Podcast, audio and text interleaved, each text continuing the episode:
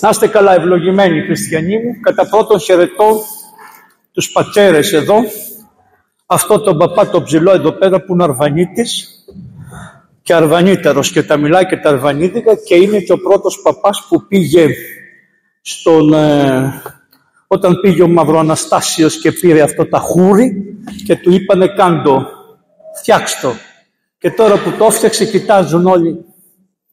Λοιπόν, ε, επίσης τους πατέρες εδώ, τον ιεροκήρυκα της Μητροπόλεως σας, τον, τον, τον, τον πάτερ Κρουσταλάκη, θα σε λέω, Κρουσταλάκη, σωστό επώνυμο, τον πάτερ, το μικρό σας όνομα, τον πάτερ Δημήτριο Κρουσταλάκη, πάει το Γιάννη κάπου.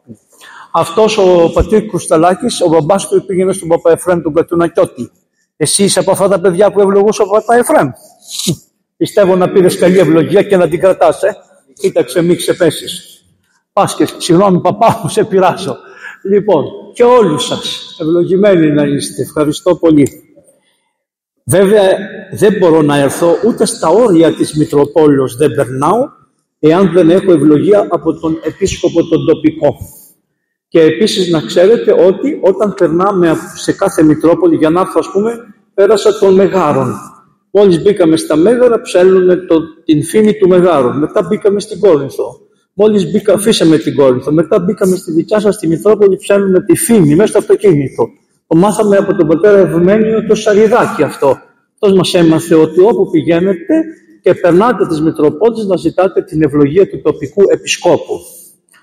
Ο παπάς μου είπε, λέει, τι θέμα θέλεις. Ο δεσπότης ξέρω τι θέμα θέλει, αλλά θα έρθω άλλη φορά για αυτό το θέμα.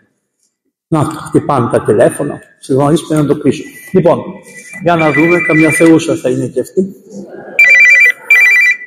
Ναι, μοναστήρι είναι. Αυτή η δουλειά γίνεται. Τέλος πάντων. Μου λέει, τι θέμα, λέει. Λέω, θα μιλήσουμε την τάδε μέρα. Ωραία, θα πούμε λοιπόν, βάλε θέμα, του λέω, αυτό που θα σου πω. Και τι θέμα έβαλες, παπά, για να έχουμε καλό ερώτημα, γιατί ξέρεις ότι το πάω όπου θέλω εγώ. Τι είναι το θέμα μας? Έχω. Για πες. Θα πεις, πες το. Να το πω και αυτό. Ναι, να το πεις και αυτό. Ναι, να το πει. Όλα να τα πεις. Γιατί ο κόσμος θέλει ειλικρίνεια. Θέλει αλήθεια ο κόσμος. Και θέλει και με τη μεταξύ μας σχέσεις. Να καταλάβετε πώς μιλάμε. Πες, σε ήξερα, σε είχα δει ποτέ. Να το πω. Ναι, για πες. Λοιπόν, λέω ένα ε, θέμα. Λέω χώρι. Αυτό δηλαδή. Ότι ο Βόγγελς είναι καυτό. Και μου λέει ένα είναι το θέμα. Το πω. Κασελάκης.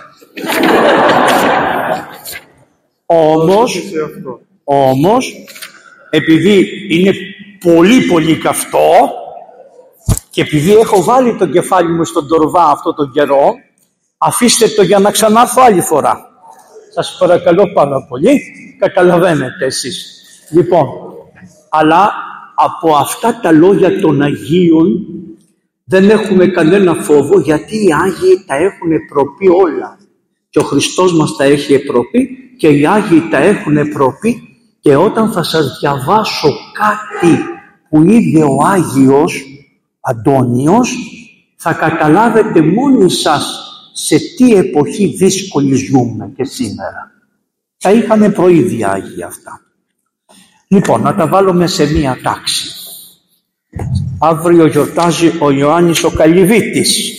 Άλλος αυτός μεγάλος Άγιος. Άφησε τον πατέρα, τη μανούλα του. Λοιπόν, από πού θα σας κάνω? Εγώ έχω μία μανία να είναι όλα σύμφωνα με τα βιβλία, ώστε όταν με πιάνουνε να τους λέω, συγγνώμη, το βιβλίο τα λέει. Στο βιβλίο τα γράφει, δεν φταίω. Ούτε τα ερμηνεύω, τους λέω. Ό,τι λέει το βιβλίο θα σας διαβάσω. Με τις ευχές του επισκόπου σας, ο οποίος πραγματικά, όταν ο επίσκοπος είναι ιερομόναχος, είναι φίλος μας.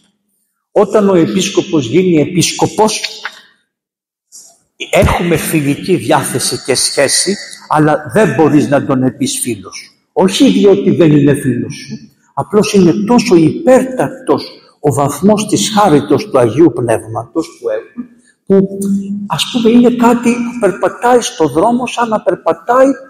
Κανονικά πρέπει να βλέπεις ότι σαν περπατάει ο Χριστός. Και αυτός ο άνθρωπος, ο κάθε επίσκοπος, είναι σε πολύ δύσκολη θέση, διότι πρέπει να καταλάβει ότι φέρνει το Χριστό στον κόσμο.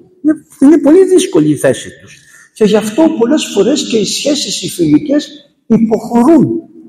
Και έμαθα από τον επίσκοπό μου τον Γρηγόριο, μιλάμε στο πληθυντικό. Ουδεκόποτε μίλησα στον επίσκοπό μου με τον σωνανικό αριθμό. Εσείς, εσείς, εσείς λέγω. Εκείνος καμιά φορά μου λέει εσύ, αλλά εγώ λέω πάντα εσύ, στον πληθυντικό αριθμό. Διότι θέλουμε, ενώ είμαστε φίλοι από παιδιά, παίζαμε μαζί, βαφτίζαμε τις κούκλες. Αυτό είναι το πρώτο παιχνίδι που κάνουν αυτοί που θέλουν να γίνουν παπάδες. Παίρνουν τις κούκλες από τα κορίτσια και τα βαφτίζουν. Μετά κάνουν γάμους, φοράνε κάτι χαρτιά υγείας γύρω-γύρω και κάνουν τους παπάδες. Αυτό έτσι. Έτσι γινόντουσαν οι παπάδες. Πώς νομίζεις? Δεν το καταλαβαίνεις. Είναι σαράντα παιδιά στη γειτονιά και βλέπεις δύο και κάνουν αυτά. Δεν καταλαβαίνεις ότι αυτό το παιδί που πάει. Κάτι μέσα του του τόπου και γεννιέται. Λοιπόν, πάμε λοιπόν στο βίο του Μεγάλου Αντωνίου με την ευχή του επισκόπου σας. Άστο, δεν κάνει θόρυβο. Συγγνώμη. Λοιπόν, ποιος τον έγραψε το βίο του Μεγάλου Αθανασίου? Τον έγραψε ο Μέγας Αντώνιος. Ο, το, ο Μέγας Αθανάσιος έγραψε το βίο του Μεγάλου Αντωνίου. Και ήταν ο Αθανάσιος, πατριάρχης Αλεξανδρίας. Σε ποια μέρη έζησε ο Μέγας Αντώνιος? Στην περιοχή αυτή που λέγεται Αίγυπτος. Η Αίγυπτος είναι η Άνω Αίγυπτος και η Κάτω Αίγυπτος. Όταν λέμε Κάτω Αίγυπτο, εμείς οι Έλληνες θεωρούμε ότι η Κάτω Αίγυπτος είναι αυτή που πηγαίνει προς τον νοτιά, προς τα κάτω. Όχι, δεν είναι έτσι. Όταν λένε Κάτω Αίγυπτος οι Αλεξανδρινοί, εννοούν αυτό που εκβάλλει ο ποταμός ο Νείλος. Αυτός είναι το κάτω μέρος. Γιατί το άνω μέρος είναι από εκεί που έρχεται το ποτάμι. Άρα όταν ακούτε Κάτω Αίγυπτος και Άνω Αίγυπτος, είναι η Άνω Αίγυπτος είναι μακριά, πηγαίνει μέχρι και κάτω, κάτω την Αιθιοπία. Ενώ η Κάτω Αίγυπτος είναι από εκεί που είναι το Κάιρο περίπου, μέχρι που χύνεται το ποτάμι και κάνει τον κόλπο εκεί στην Αλεξάνδρεια που έφτιαξε ο Αλέξανδρος έξυπνος που έφτιαξε την Αλεξάνδρεια. Ο Μέγας Αθανάσιος λοιπόν έκτισε, την, έζησε στην, στην Αλεξάνδρεια και εγνώρισε τον Άγιο Αντώνιο και του έγραψε το βίο. Και όχι μόνο του έγραψε το βίο, αλλά ήταν και έξυπνος ο Άγιος. Πατριάρχης Αλεξανδρίας, έτσι. Όχι ότι κι ότι. Ήτανε πιο μεγάλη η πολιτεία του από την Κωνσταντινούπολη. Η Αλεξάνδρα ήτανε μετά τη Ρώμη δεύτερη πολιτεία. Τόσο μεγάλη ήταν η πολιτεία του. Και τόσο ισχυρός ήτανε. Έλεγε όλο το στάρι της Ρωμαϊκής Αυτοκρατορίας που έλεγε ο Αθανάσιος. Και γι' αυτό ο Κωνσταντίνος ο Μέγας ήθελε να τελειώνει το θέμα με τον Άριο, διότι φοβόταν ότι θα του σταματήσουν το στάρι. Συγγνώμη, θα μάθω τώρα ότι πώς είναι τα τρινιτά. Θα τους σταματήσουν το στάδι να έρχεται στην Κωνσταντινούπολη. Γι' αυτό τον πήρε με τις πέτρες και τον κυνηγήσανε και τον πήγανε στη Ισπανία. Ισπανία. Ισπανία. Εκεί τον φτάσανε. Αλλά τι έγινε? Διοκο... Διοκόμενος ο Άγιος, Αντώ... ο Άγιος Αθανάσιος να πάει στη Ρώμη, να πάει στην Ισπανία, να πάει στην, ε... μέχρι και την Αγγλία έφτασε. Να... Και έκανε. Το βίο του Αγίου Αντωνίου που τον ήξερε και τον είχε, τον διέσπηρε σε όλα τα πλάτη της οικουμένης. Και γι' αυτό μάθανε οι Δυτικοί τον τρόπο της ασκήσεως που είχε ο Άγιος Αντώνιος και να ξέρετε ότι είναι τόσο πολύ αγαπητός που μέχρι τεράστιοι μεγάλοι ζωγράφοι της Δύσεως έχουν ζωγραφίσει τους λεγόμενους πειρασμούς του Μεγάλου Αντωνίου.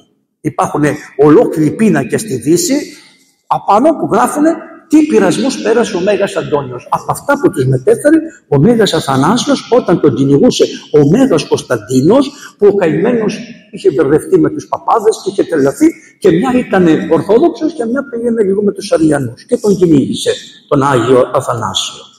Τι λέει λοιπόν ο Αθανάσιος και προχωράει? Αντώνιος δεν ήταν Έλληνας, ήταν Αιγύπτιος.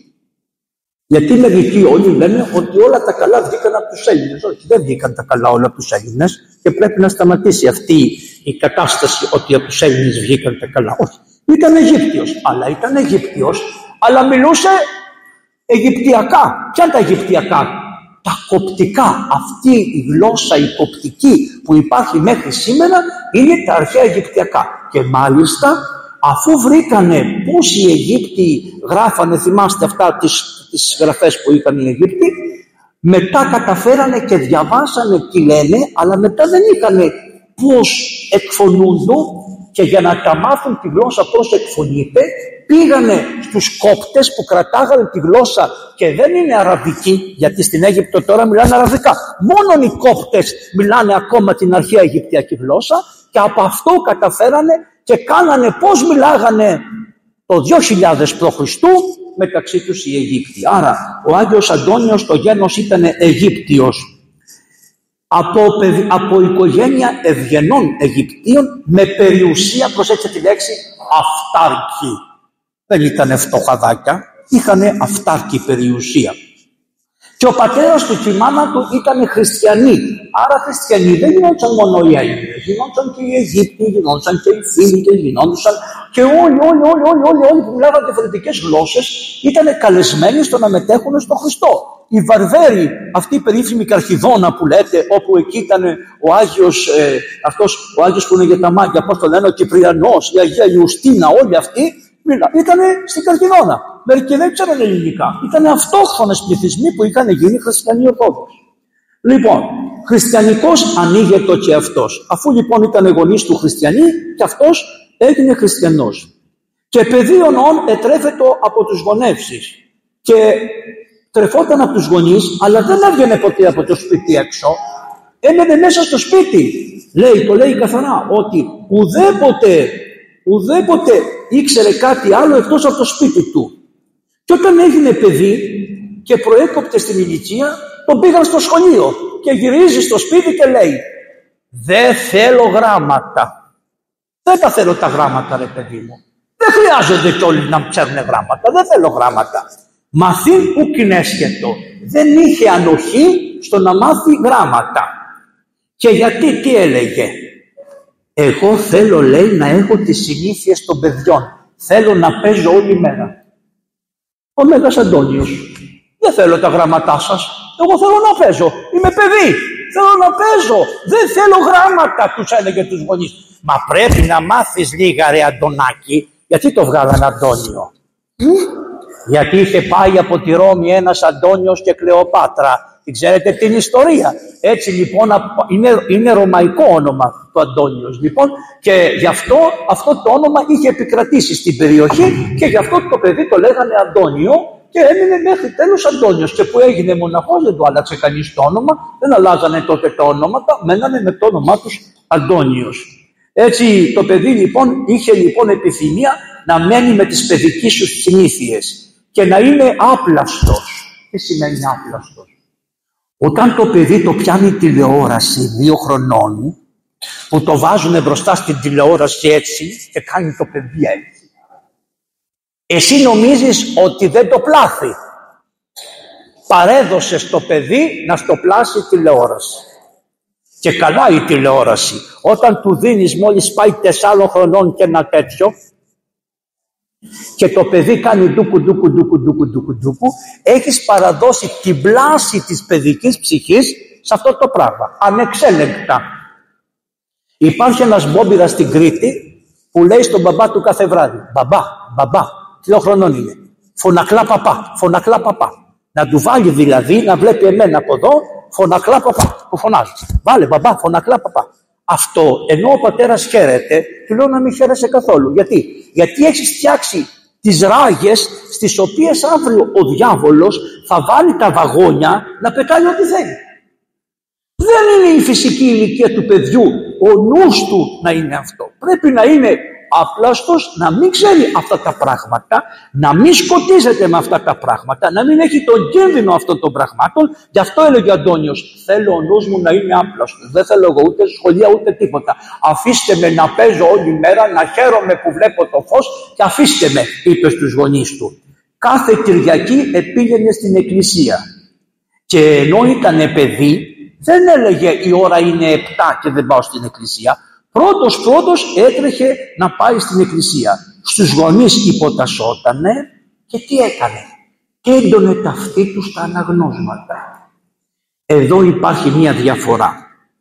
Τα αναγνώσματα που διαβάζονταν στην εκκλησία ήτανε καταληπτά στη γλώσσα του Αντωνίου. Ενώ τα αναγνώσματα που διαβάζουμε σήμερα στην εκκλησία δεν είναι καταληπτά στη γλώσσα των παιδιών. Γι' αυτό το παιδί όταν έρχεται δυσκολεύεται να καταλάβει. Όμως, όπως μαθαίνει μια ξένη γλώσσα το παιδί, κάλλιστα μπορεί να μάθει. Άμα από μικρό παιδί το πας στην εκκλησία και ζήσεις την ατμόσφαιρα της εκκλησίας, του μπαίνουν μέσα στην καρδιά οι λέξεις. Και μια ωραία ημέρα, όπως και εγώ πήγαινα στην εκκλησία και δεν καταλάβαινα τι έλεγα, και μια μέρα έξι και μισή εφτά χρονών ανεβαίνω πάνω σαν μια καρέκλα και λέω στις κόπτες, θα σας πω το πιστεύω. Στις κόπτες το είπα. Και πρώτη φορά είπα το πιστεύω στις κόπτες που είχαμε στο σπίτι. Και είχαμε και κουλέλια. Και μου λέει, με βλέπει η μάνα μου. Και λέει, καλό, αυτός ξέρει το πιστεύω. Πώς το έμαθα το πιστεύω? Το έμαθα πηγαίνοντας στην εκκλησία. Ο εγκέφαλος του παιδιού, του μικρού, είναι πολύ πιο γρήγορος από τον εγκέφαλο όλων των ανθρώπων. Είναι πολύ πιο γρήγορος. Μπορείς κάλλιστα να του δώσεις πάρα πολλά πράγματα που δεν το πιστεύεις. Μπορεί να του μάθεις αριθμητική που δεν την πιστεύεις. Μπορεί να του μάθεις πάρα πολλά πράγματα. Αλλά δυστυχώς ο τρόπος της παιδείας από τότε μέχρι σήμερα κάνει τα παιδιά να μαθαίνουν, προσέξτε κάτι, χωρίς το πραγματικό, με ιδέες. Το παιδί μαθαίνει εύκολα με το πραγματικό, όχι με το να το μετατρέπουν σε ιδέα. Είναι δύσκολο αυτό. Γι' αυτό και όλη η παιδεία στηρίζεται σε αυτό το λάθος.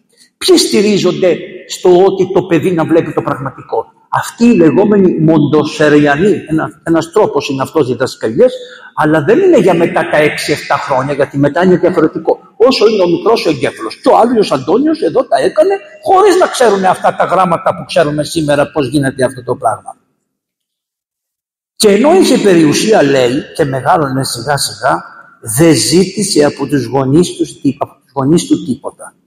Και ό,τι του δίνανε με αυτό αρκείτο. Άρα βλέπετε ότι μέσα στην οικογένεια είχε αρχίσει να χτίζει το είναι του για τον ασκητικό βίο. Πεθάνανε οι γονείς του και ήταν δεκαεφτά χρονών. Πεθάνανε και οι δυο γονείς και τον αφήνουνε με μια μικρή αδελφή. Και ήτανε α, δεκαοκτώ χρονών. Και όταν έγινε λοιπόν δεκαοκτώ δεκαεννιά χρονών, άρχισε να σκέφτεται πώς θα φροντίσει το σπίτι του, την αδελφή του, και τους φρόντιζε. Αφού περάσανε έξι μήνες από το θάνατο των γονιών του, πήγε μια Κυριακή στην εκκλησία. Όταν πήγαινε όμως στην εκκλησία, τι λέει το βιβλίο, λέει ο Αθανάσιος, συνάγων, συνάγων την εαυτού διάνοια. Τι μάζευε τη διάνοια του. Δεν έμπαινε μέσα στην εκκλησία να σκορπίζεται. δεκαοκτώ χρονών παιδί. Δεν το είχε διδάξει κανένας. Δεν υπήρχαν άλλοι ασκητές πιο νωρίς από αυτόν. Ήταν πρακτική της εκκλησίας. Μάζευε το μυαλό του της διάνοιάς του. Και όπως ελογίζεται καθώς πήγαινε, τι έλεγε? Μωρέ, οι Απόστολοι τα εγκατέλειψαν όλα για το σωτήρα. Και στις πράξεις των Αποστόλων τα πουλούσαν όλα και τα φέρανε στα πόδια των Αποστόλων και τα μοιράζανε. Γιατί την περιουσία τους την είχαν στον ουρανό. Και αφού σκεφτότανε αυτά πραγματικά, μπαίνει και μέσα στην εκκλησία και είναι το Ευαγγέλιο που ακούει, που τι λέει το Ευαγγέλιο? Ότι εάν θέλεις να γίνεις τέλειος, πώλησον τα υπάρχοντάς σου, δες της φτωχής και δεύρο ακολούθημη και έξις της σταυρών εν ουρανής. Ο Αντώνιος λοιπόν μόλις το ακούει αυτό, πηγαίνει, βγαίνει από το σπίτι του, είχε τριακόσια στρέμματα έφορα. Άρουρα. Άρουρα τι σημαίνει? Ε, αυτά τα οποία έπρεπε να τα γεωργήσεις, να τα, με το αλέτρι, άρρωσης, με το αλέτρι, άρρωσης, να το, με το αλέτρι. Και ήτανε πολλά και καλά και αυτός τι έκαμε? Για να μην τα πουλήσει και έχει απασχόληση, πόσα λεφτά μου δίνεις και τι μου κάνεις. Κύριε Πρόεδρε, εσύ είσαι το πρόεδρος. Ε, ναι. Κύριε Πρόεδρε, πάει στον πρόεδρο της, του χωριού του και του λέει, στα χαρίζω. Τα χάρισε στην κόμη. Τα χάρισε για να μην μπλέξει με αγοροπολισίες, με χαρτιά, με τούτα, με τ' άλλα. Σου λέει, θα τα χαρίσω στο Δήμο. Και τα χάρισε στην κόμη. Βέβαια, φαντάζομαι ο Δήμος να ήταν τίμιοι.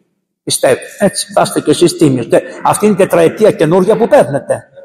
Πενταετία με το καλό, να είστε ευλογημένος. Ότι σας χαρίσουν να τα έχετε καλή διαχείριση. Είδες πω, ένας ένας θα πάρει το. το νόμισμά του, τάκα τάκα, και τελευταία θα αφήσω και τον εαυτό. Ναι, ευχαριστώ πάρα πολύ. Λοιπόν, πήγε και τα έδωσε, λέει, τα έδωσε ο καημένος όλα, τα έδωσε στην κόμη, τα έδωσε στην κόμη. Λοιπόν, και αφού τα έδωσε στην κόμη, κράτησε λίγα χρήματα για την αδελφή του. Άρα, δεν τα έκανε όλα σωστά, γιατί αν άκουγες το Ευαγγέλιο, πρέπει να τα δώσεις όλα. Μια φορά είναι ο Παπαγιώδης ο Μεταγινός και ήταν μια κυρία εκεί και λέει, πάτερ, εγώ έχω πολύ αγάπη. Λέει, μπράβο. Λέει, έδωσα το ένα νεφρό για το παιδί μου, είπε αυτή. Λέει, ο πατήρ Γεώργιος, καλά έκανες, της λέει, αλλά θα είχες πραγματική αγάπη αν έδινες και τα δύο. Τι θέλω να σας πω.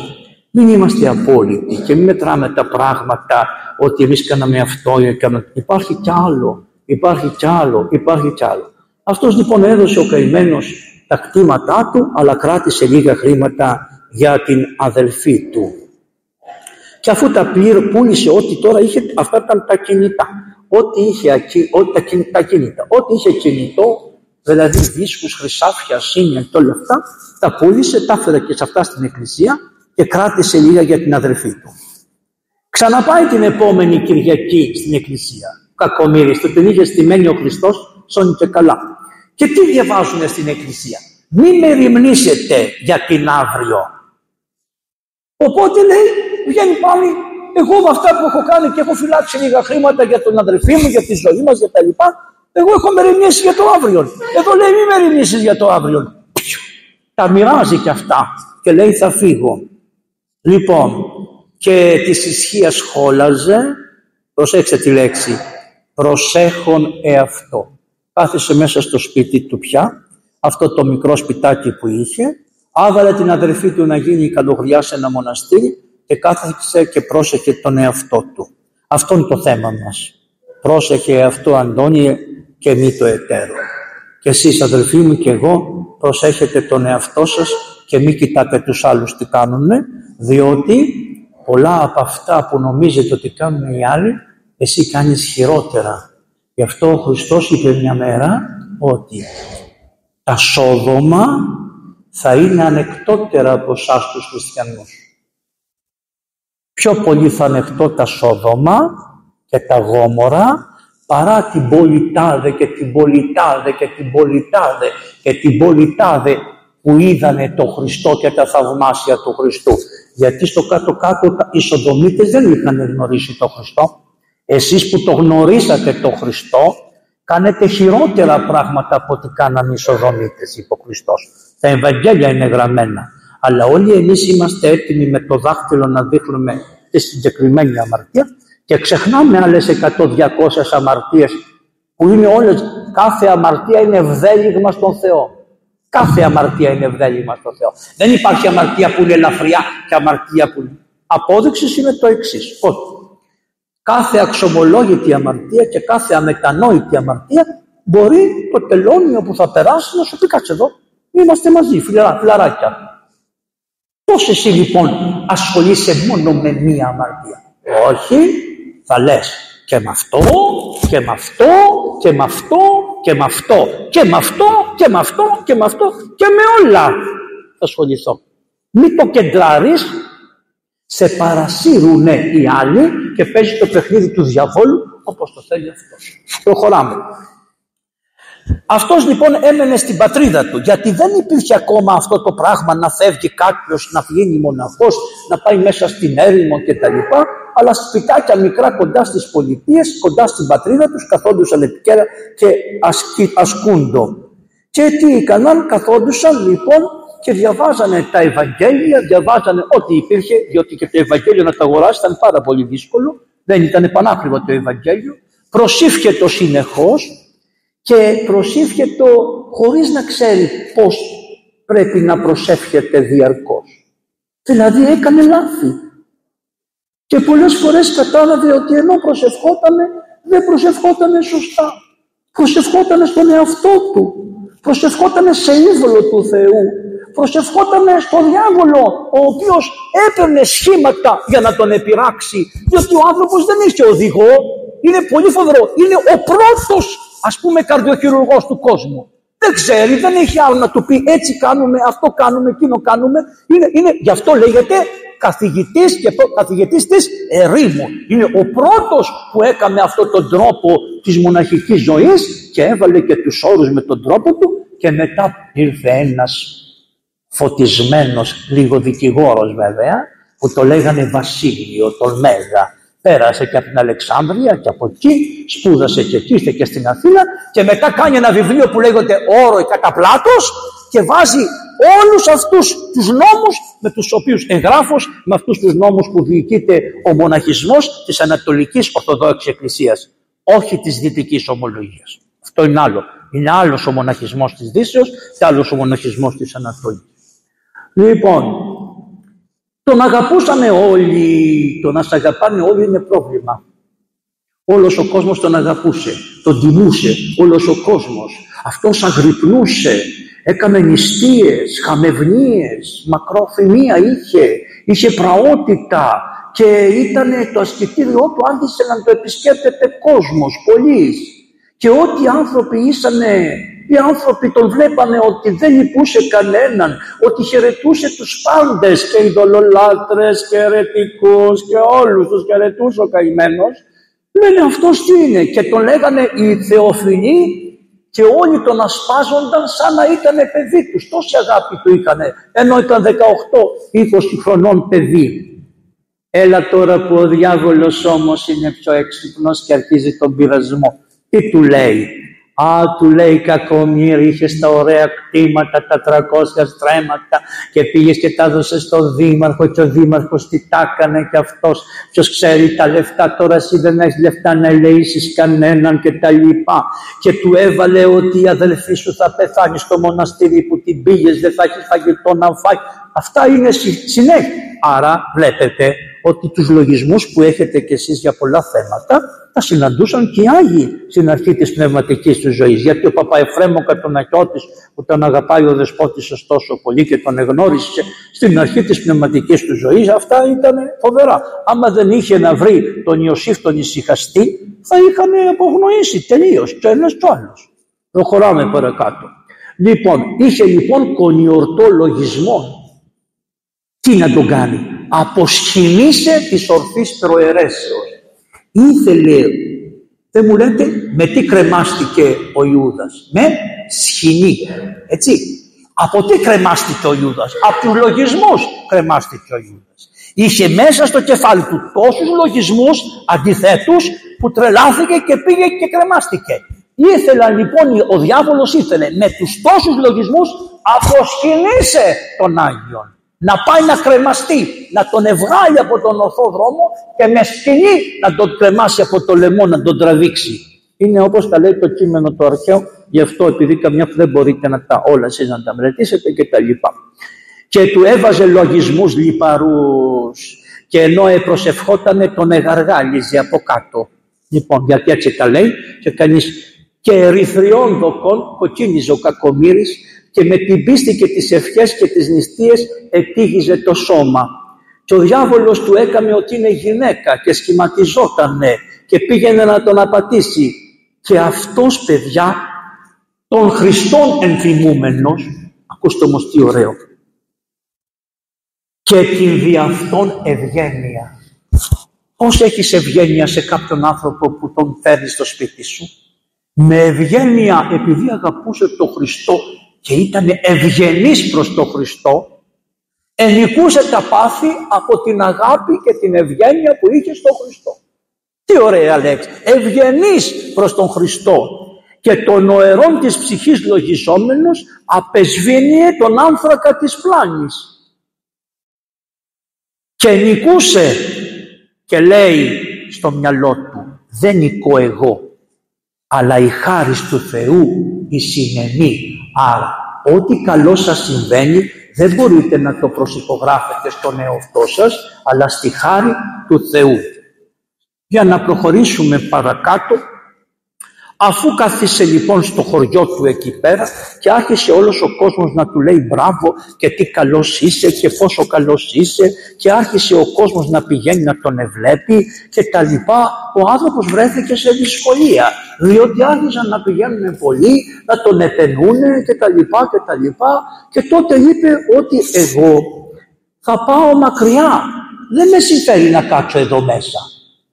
Και πού πήγε? Πήγε στα μνήματα. Άνοιξε ένα μνήμα, δεν είναι τα μνήματα όπως είναι τα δικά σας εκεί, ήταν μεγάλα μνήματα και είχαν μέσα τρύπες και πήγε στα μνήματα, άνοιξε ένα μνήμα, έκανε τα κόκαλα έτσι και μπήκε και ξάπλωσε. Δεν μπορούσε όρθιος, διότι δεν το χώραγε όρθιος, το λέει το βιβλίο. και ξάπλωσε έτσι και άρχισε να προσεύχεται μέσα στα μνήματα. Γιατί? Γιατί επειδή τα μνήματα αυτά δεν ήσαν χριστιανών που είναι ευλογημένα τα σώματά τους. Τα σώματα των χριστιανών, όταν πεθαίνανε οι χριστιανοί τα παλιά τα χρόνια, τους ρίχνανε λάδι. Ε? Όπως και τώρα δεν ρίχνετε λάδι από το καντίνι, δεν τους κάνετε με ένα λάδι. Δεν ήταν το λάδι της καντίνας. Ήταν το λάδι που είχαν κρατήσει, το εξορκιστικό έλαιο που κρατήσαν όταν βαπτιζόντουσαν. Αυτό το λάδι που κάνουμε τους εξορκισμούς και το φυσάμε το λάδι, αυτό που κάνουμε τρεις φορές και το σταυρώνουμε, αυτό το λάδι με το οποίο αλήφουμε το παιδί προτού να το βάλουμε στο νερό, αυτό έχει χάρη εξορκισμού. Αυτοί το λάδι το κρατούσανε και την ώρα που πεθαίνανε τους λούζανε με αυτό το λάδι. Εξού έμεινε αυτή η παράδοση με το καντήλι, να χύνετε το καντήλι με το λάδι. Επειδή δεν έχει φυλάξει η μαμά σας το υπόλοιπο του λαδιού, χανότανε, γι' αυτό η Εκκλησία σου λέει αυτό το, αυτή την παράδοση θα τη συνεχίσω. Και αυτό. αυτό λοιπόν αγίαζε και τα σώματα των κεκοιμημένων και δεν μπορούσαν να κάνουν μάγια. Γιατί παίρνανε τα σώματα και κάνανε τα κόκαλα και ήταν πολύ διαδεδομένοι στην Αφρική η μαγεία και κάνανε μαγικά. Άρα ο διάβολος κατοικούσε μέσα στα κημητήρια στα οποία ήσανε πεθαμένοι ειδωλολάτρες και πολλών, γι' αυτό, γι' αυτό ακόμα μέχρι σήμερα λένε ότι στο κημητήριο θα πάνε να κάνουν διάφορα κτλ. Διότι εάν και κατοικούσε μέσα ειδωλολάτρες, ήτανε με το διάβολο είχε σχέση και αυτή η σχέση που είχε με το διάβολο μπορούσε να βοηθήσει στη μαγεία. Και ο Άγιος τι έκανε? Εκεί είναι η έδρα σου, αυτή είναι η έδρα σου, εκεί είναι η επισκοπή σου, εκεί θα δω κι εγώ να παλέψουμε αντρίκια, να αντικρίσουμε ένας τον άλλο. Και πήγε εκεί μέσα. Το τι του έκανε δεν λέγεται. Το τι του έκανε. Το τι του, ερπετά, λιοντάρια φανερωθήκανε, ο Λέοντας έβριχε, ο όφης τον άρπαζε, ο λύκος ορμούσε, διαβόλη. Αυτός δε ατρέμας. Ατρέμας, τι σημαίνει? Χωρίς να φοβάται. Πώς λέτε εσείς? Ατρόμητος, ατρέμας, χωρίς να φοβάται το διάβολο, αγωνιζότανε. Και τι τους έλεγε? Αν είχατε δύναμη, δεν θα ερχόσασταν δέκα δέκα. Θα ερχόταν ένας. Αν είχατε δύναμη, ένας έφτανε. Όπως ο Μιχαήλ Αρκάνιος φτάνει για να σας καθαρίσει όλους. Δεν χρειάζεται να φωνάξει όλες τις ταξιαρχίες. Ένας έφτανε, τους λέει. Λοιπόν, θα σας, και έχω και κάτι, τους λέει. Σας εξενεύρωσε ο Κύριος. Δεν μπορείτε να μου κάνετε τίποτα. Μέχρι εδώ ερχόσαστε, μέχρι εδώ. Εάν εγώ δεν συγκατατεθώ, μέχρι εδώ θα μείνετε. Με τη δύναμη του Χριστού και με το έλεος του Χριστού και την αγάπη του Χριστού, εγώ θα σας νικήσω. Αλλά έκανε τόσο ταλαιπωρία, τόσο βάσανο, ώστε είχε απαυδίσει. Και εκεί που είχε απαυδίσει, ανοίγει ο τούλος, ας πούμε, του τάφου και φαίνεται μια μεγάλη φωτεινή αχθίνα και μέσα στην αχθίνα στέκεται ο Χριστός. Και του λέει, Αντώνιε. Και τι του λέει ο Αντώνιος? Πού ήσουν τόση ώρα? Πού ήσουν τόσο καιρό? Τόσα χρόνια βασανίζομαι. Αυτό και οι μάρτυρες το λένε και η Αγία Εκατερίνη και η Αγία Βαρβάρα, όταν παρουσιάστηκε ο Χριστός στο, μέσα στη φυλακή που είχαν γδαρθεί, τις είχαν κόψει τα βυζιά κτλ. Όταν παρουσιάστηκε ο Χριστός και τις θεράπευε όλα, του έλεγαν γιατί άργησες? Και τι λέει? Περίμενον ειδήν το σον αγώνισμα. Περίμενα ρε Αντώνιε να δω τι αγωνιστής είσαι. Όχι ότι δεν ξέρω. Περίμενα να δω το αγώνισμά σου, όπως έκανα και στον Ιώβ. Τόσο πολύ τον δίρανε μία μέρα η διαβόλη, ώστε κόντεψε να πεθάνει. Και πήγαινε ένας άνθρωπος και του πήγαινε ένα φαγητό και του λέει ο άνθρωπος, τον ανοίγει και τον ευλέπει ετοιμοθάνατο.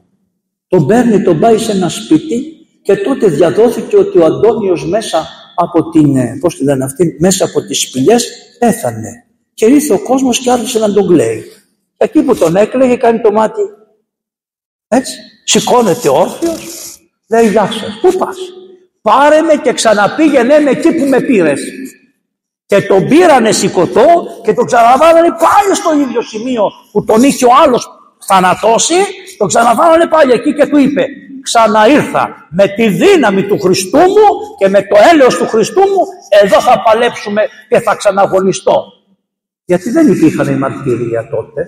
είχαν πάψει τα μαρτύρια για λίγο καιρό. Τελείωσε αυτό το αγώνισμα και βγήκε από εκεί και λέει «Α, θα σηκωθώ να φύγω», λέει, «και θα πάω σε άλλο μέρος». Και πράγματι αποφάσισε να πάει στην έρημο. Όπως είναι το ποτάμι, ο Νείλος και κατεβαίνει, υπήρχε έρημος από εδώ, υπάρχει έρημος προς τα κάτω και υπάρχει και έρημος απέναντι. Είναι η έρημος της Νητρίας. Νητρία είναι από το αλάτι. Ποια είναι αυτή η έρημος? Αυτή που είναι μεταξύ της Αιγύπτου η έρημος και της νεκράς θαλάσσης. Γι' αυτό νήτρο, αλάτι, καταλάβατε. Η άλλη έρημος που είναι αναδυτικά, που είναι μετά το ποτάμι δυτικά, γιατί πήγε εκεί να αγωνιστεί? Γιατί σύμφωνα με τους αρχαίους Αιγυπτίους, όλη η ζωή του Νείλου ήταν στα ανατολικά. Δυτικά ήταν οι τάφοι. Για να πάτε στους τάφους των, άρα είναι ο χώρος των νεκρών. Επειδή δει ο ήλιος προς τη δύση, εκεί είναι οι νεκροί. Και γι' αυτό ήταν ο τόπος των νεκρών. Συνέγιζε να είναι υπό το κράτος του θανάτου η γη. Οπότε σου λέει, εγώ που είμαι φορέας της Αναστάσεως, θα πάω μέσα σε αυτό το σκοτάδι και θα αγωνιστώ εκεί πέρα. Γι' αυτό πήγε εκεί, στην δύση. Λοιπόν, εκεί λοιπόν χρησιμοποίησε ένα μεγάλο όργανο, ξανά οι ίδιοι πειρασμοί, το οποίο όργανο τότε το είχαν οι χριστιανοί. Γιατί ένα πρόβλημα που έχουμε είναι το εξής. Υπήρξαν αυτές οι περίφημες ομολογίες των Φράγκων, ειδικά δε αυτών που είναι προτεστάντες, που λένε ότι δεν υπήρχε ο Σταυρός στην αρχαία Εκκλησία. Αυτό είναι πολύ ψέμα. Και το γράφει και ο βίος του Αγίου εδώ πέρα. Γιατί? Γιατί ο Άγιος, ας πούμε, έκανε το Σταυρό του για να νικήσει τον διάβολο. Σταύρωνε τον διάβολο για να φύγει. Έκανε ο ίδιος το Σταυρό του, το λέει ο Άγιος. Και λέει ότι όλα πηγάζουν από το σημείο του Σταυρού. Και λέει, εμείς, εσείς, σφραγίστε τους εαυτούς σας με το σημείο του Σταυρού. Σφραγίστε το. Δεν πρόκειται να σας βλάψει. Και την ώρα που σταυρώνετε το σημείο, με το σημείο του Σταυρού, να ψέλνετε. Αναστείτο ο Θεός και διασκορπιστείτωσαν οι εχθροί αυτού και φυγέτωσαν από προσώπου οι μισούντες αυτών, ως εκλείπει καπνός εκλειπέτωσαν. Αφού λοιπόν επέρασε εκεί, σε αυτή την έρημο που σας λέω με αυτόν τον τρόπο, είκοσι χρόνια, είκοσι δηλαδή και είκοσι, έχει γίνει σαράντα χρονών. Και τότε λοιπόν πήγε ο κόσμος και του λέει, Αντώνιε, του λέει, θα βγεις, θέλουμε να σε δούμε. Και αυτός μόλις το κυνήγησε ο κόσμος, πήγε ακόμη παρακάτω. Και σκέφτεται που να πάει και του λέει ο Θεός, πήγαινε και μπε σε ένα στρατόπεδο μεγάλο που είναι εγκατελελειμμένο. Και πάει και μπαίνει μέσα στο στρατόπεδο και δεν μπορώ να σας πω τι ίενες είχε ζωντανές δηλαδή και τα λοιπά. Και αφίδια και αυτά, και αυτός καθόταν στη μέση και έλεγε, και εσείς ακόμα ίενες και εσείς ακόμα φίδια και εσείς ό,τι θέλετε, δεν μπορείτε να με πειράξετε αν δεν θελήσει ο Χριστός μου. είκοσι χρόνια είχε κλειδώσει την πόρτα και δεν έβγαινε ξανά. Τον εικοστό χρόνο πηγαίνει όλος ο κόσμος που άκουγε μέσα φασαρίες, φωνές, κακά, διαβολικά πράγματα και τους σπάει την πόρτα και τον εβγάζει έξω. Και βγαίνει ο Άγιος έξω. Περίπου δηλαδή τώρα εξήντα χρονών, έτσι. Δεν γίνονται οι Άγιοι μέσα σε μία μέρα. Πολλοί θέλουμε να γίνουμε Άγιοι, προφήτες και τα λοιπά, μέσα σε μία μέρα. Κάτι νεαροί βγαίνουν στις τηλεοράσεις, στα ραδιόφωνα της Εκκλησίας και λέγανε «Όχοχο, τι ωραία, τι χαρά, άφησε τον εαυτό σου ελεύθερο, ωραία, τ, τ, τ, τ, τ». Τις μπουρδες αυτές και τις χαμογελάτε, ε, για να σας δω ποιος είστε. Ναι. Λοιπόν, κατα... δεν είναι αυτό. Ο Χριστός, παιδιά, είναι βία φύσεως διηνεκής. Το ξέρουμε. Αυτό θέλουμε. Φτερά και τέτοια και πούπουλα. Δεν βγαίνει, είναι πτερά και πούπουλα. Δεν είναι πτερά και πούπουλα η χριστιανική ζωή. Ποιος σας είπε? Σιγά. Αγώνας και αίμα. Αίμα. Δώσε αίμα να πάρεις πνεύμα. Αυτό είναι. Είναι εύκολη με τον Χριστό. Ενώ είναι δύσκολη με τον Χριστό και με τις αρετές που σου λέει, γίνεται εύκολη. Όταν τον είδαν τον Αντώνιο, ακούστε τι λέει. Τον ευρήκανε ίσο, δηλαδή. Όσο βάρος είχε όταν μπήκε μέσα για είκοσι χρόνια, τόσο βάρος είχε όταν βγήκε έξω. Τον είδανε, λέει, να είναι υπό του λόγου κυβερνόμενος. Ποιος κυβερνιέται από το λόγο σήμερα? Κανένας. Όλοι είναι βλαμμένοι. Είμαστε βλαμμένοι όλοι. Παράλογοι. Τελείως. Παράλογοι. Ό,τι θέλει λέει ο καθένας. και καταφύσιν εστός. Άρα λοιπόν ο σκοπός της ασκητικής ζωής της Ορθοδοξίας είναι να καταθέσουμε και να φτάσουμε στο καταφύσιν, διότι είμαστε στο παραφύσιν. Είμαστε στο παραφύσιν όλοι. Δεν υπάρχει κομματάκι αμαρτίας που είναι ο άλλος και εμείς δεν είμαστε εξηγημένοι. Και για να σας πω και κάτι πολύ βαρύτερο, ξέρετε πόσο βαρύ είναι αυτό. Εάν ένας αδελφός σου αμαρτάνει σε ένα μέρος του κόσμου, επειδή είσαι της ιδίας φύσεως με αυτόν ειδικά, συμμετέχεις και εσύ στην αμαρτία. Και άμα πας στο Θεό και του πεις, Κυρία, εγώ είμαι καλό παιδί, αυτός είναι ο κακός, θα σου πει ο Θεός, πήγαινε και εσύ μαζί με αυτόν. Διότι δεν αγαπάς. Δεν αγαπάς. Δεν λες, εγώ να πάω στην κόλαση μαζί με αυτόν, αρκεί να μας ελεήσεις και τους δυο. Αλλά τι λες, αυτός να πάει, εγώ είμαι καλό παιδάκι, Κύριε, εγώ είμαι καλό παιδάκι. Αυτό δεν είναι χριστιανικό. Και ξέρετε, θα με συγχωρέσετε, είναι μια αρρώστια από την οποία πάσχει σχεδόν όλο το χριστιανικό πληρώμα. Και εμείς πάσχουμε από αυτό το πράγμα. Είναι εύκολο να κρίνουμε, να κατακρίνουμε και να δείχνουμε τους άλλους. Λοιπόν, προχωρούμε παρακάτω. Α, μια μέρα του λένε, δεν έρχεσαι τώρα να μας κάνεις καμιά επίσκεψη σε αυτούς που είμαστε προς την Ιτρία? Λέει, άντε να. Κατεβαίνεις στο ποτάμι, καμία βάρκα. Και βλέπεις σαράντα κροκοδίλους παραταγμένους στην, πώς τη λένε, στην άμμο. Λέει, καλέ κροκόδιλε, να ανέβω απάνω, να με πας απέναντι. Λένε και οι μαθητές, να ανεβούμε κι εμείς. Ανεβείτε ρε παιδιά. Το πρώτο θαύμα που έκανε. Ανέβηκε στους κροκοδίλους, τεράστιος ο Νείλος, ανέβηκε στους κροκοδίλους του Νείλου όρθιος, χωρίς να ευλογεί. Δεν ευλογούσε, μόνο οι αρχιερείς και οι ιερείς ευλογούν. Σεβότανε την Εκκλησία, θα το δείτε και παρακάτω. Τότε είχε πάρει απόφαση η πρώτη Οικουμενική Σύνοδος ότι οι καλόγεροι, ενώ οι καλοί καλόγεροι είχαν δικαίωμα να συγχωρούν αμαρτίες, το πήρε η Σύνοδος αυτό. Τους το απαγόρευσε η πρώτη Οικουμενική Σύνοδος. Είπε, όχι, όποιος δεν έχει χειροτονία δεν έχει δικαίωμα να ευλογεί. Και αυτός υπάκουσε στην Εκκλησία, ενώ μπορούσε να πει, σιγά, έχει ο διάκος που είναι δεκαπέντε και είκοσι χρονών δικαίωμα να κάνει προσευχή, και εγώ που είμαι ο Αντώνιος, που έχω δει τόσα δαιμόνια, που έχω περάσει τόσα, εγώ να κάθομαι να μου ευλογεί το φαγητό των μοιράκιων. Δεν το είπε, είπε. Τι είπε η Εκκλησία? Ευλογημένο. Αυτό θα κάνω κι εγώ. Αυτή είναι. Γι' αυτό γίνανε τόσο μεγάλοι. Ενώ εδώ πέρα ο καθένας λέει δίκαιο, άδικο, αυτό δεν ήταν σωστό, εκείνο έτσι, εκείνο το άλλο. Βρε, ήταν σωστό να του πάρεις του Αντωνίου το δικαίωμα να συγχωρεί αμαρτίες, αφού το είχε αφήσει η Εκκλησία μέχρι το τριακόσια. Τι σε πείραξε? Κι όμως είπε, αφού η Εκκλησία το απεφάσισε αυτό, σεβασμός στην Εκκλησία. Προχωρούμε παρακάτω. Λοιπόν, α, ανέβηκε λοιπόν και περάσανε απέν, απέναντι. Αυλαβείς. Και όταν γυρίσανε στο μοναστήρι, λέει, α, λέει, τώρα που θα γυρίσουμε στο μοναστήρι, δεν θα ξαναπεράσουμε πάνω από τα... τους κροκοδίλους. Ένα θαύμα φτάνει μια φορά. Θα κλείσουμε βάρκες από την προηγούμενη ημέρα, θα μας πάρουν. Το βλέπετε. Εχέφρον άνθρωπος, λογικός. Υπήρχε ανάγκη να το κάνεις το θαύμα. Δεν υπάρχει ανάγκη, θα βάλεις το χέρι σου εσύ να πας με το κουπί σου. Και να βάλεις αυτή τα ωραία τομα... Έχετε δει ένα τέτοιο που είναι ένα μεγάλο πανί που έχουν αυτές οι βάρκες. Προχωρούμε παρακάτω. Λοιπόν, πήγανε οι μαθητές και του λένε, για πες μας τίποτα, του λέει, πώς θα γίνει με εμάς, τι θα κάνουμε εμείς για να σωθούμε. Άρχισε να μαζεύεται κόσμος εκεί που ήταν γύρω γύρω, μαζεύτηκε πολλής κόσμος και του λένε, τι να κάνουμε, λέει, για να πάμε στη βασιλεία των ουρανών και να περάσουμε αυτή τη θάλασσα, και πώς θα πάμε στη βασιλεία των ουρανών. Και τους λέει, η βασιλεία των ουρανών δεν είναι εκτός από εσάς. Η βασιλεία των ουρανών εντός ημωνεστή πανάκια. Δεν κάνεις σκόπο για να πας στη βασιλεία των ουρανών. Κάνεις σκόπο για να γυρίσεις μέσα σου στη βασιλεία των ουρανών. Όλος ο σκοπός είναι να πας να βρεις τι έχετε πάθει.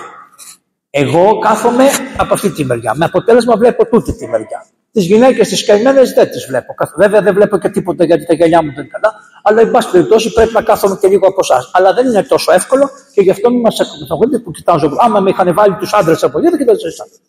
Βλέπετε τι ωραία, πώς τα λέμε έτσι. Όπως μου λένε για το άβατο του Αγίου Όρους, του λέω ευλογημένο το άβατο του Αγίου Όρους, δεν πειράζει, ευλογημένο. Μετά μου λένε κάτι μοντέρνη, λέει γιατί το Παναγία είναι. Άκου λέω. Ας σας το δώσουν και στις γυναίκες έξι χρόνια το άβατο, να είναι μόνο για τις γυναίκες άβατο, και μετά να πάμε να το δούμε πώς θα είναι. σε μεδάκια εδώ, σε μεδάκια εκεί, έτσι εδώ, έτσι εκεί κτλ. Αφού το έχουν οι πατέρες έτσι, γιατί να τον πειράξω? Άστο ρε καημένε, δεν πειράζει.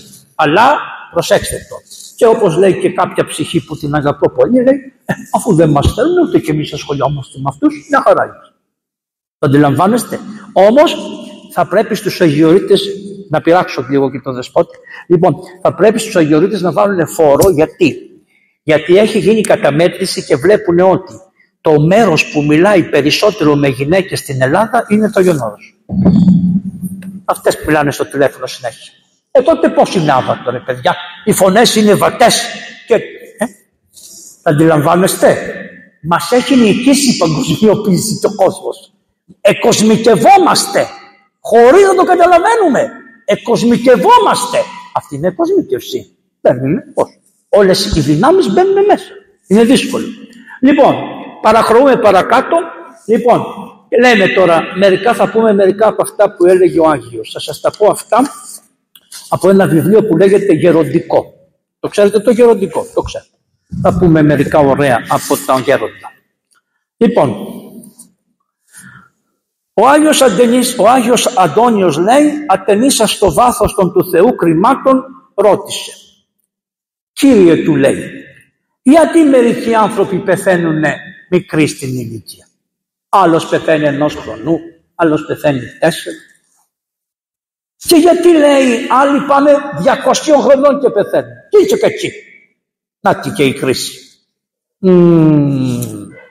Και γιατί, λέει, μερικοί είναι φτωχοί και άλλοι πλουταίνουν. Και οι πλου... αυτοί που πλουταίνουν είναι και πιο στριμμένοι. Mm. Και πώς άδικοι μεν πλουτούσοι, αυτοί που είναι άδικοι είναι πλούσιοι. Να τι η κρίση. Ε, Αντώνιος ο Μέγας ρωτάει το Θεό αυτά τα πράγματα. Και οι δίκαιοι οι κακόμοιροι που είναι καλοί ανθρώποι είναι φτωχοί και τους τρέχουν στα δικαστήρια για το καλό που κάνουν. Και αυτοί που ταρπάζουν δεν έχουν κουνήσει το δάχτυλό τους για τίποτα. Και ήρθε μία φωνή από τον ουρανό και του λέει, Αντωνάκη, Αντώνιε, πρόσεχε σε αυτό. Αυτό είναι το θέμα μας. Πρόσεχε τον εαυτό σου. Αυτά τα άλλα είναι κρίσεις Θεού. Εγώ ξέρω τα εκατομμύρια των λεπτομεριών για κάθε πράγμα που γίνεται στον κόσμο. Εσένα σου διαφεύγει, είσαι άνθρωπος. Κάτσε εκεί που είσαι, αυτά είναι κρίματα Θεού εσύ. Και τι του λέει? Ου συμφέρει σε μαθήν, δεν σε συμφέρει να τα μάθεις. Το γιατί και το πώς, δεν σε συμφέρει να τα μάθεις.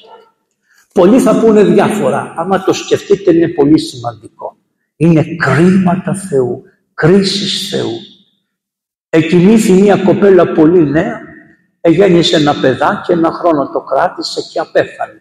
Και πηγαίναμε στην κηδεία με την πρεσβυτέρα και σταματήσαμε στη φανερωμένη εκεί που είναι στο ξυλόκαστρο και είναι μέσα ένας παππούς, πώς το λένε κύριε, λένε το γέροντα αυτόν, ο Νίκον.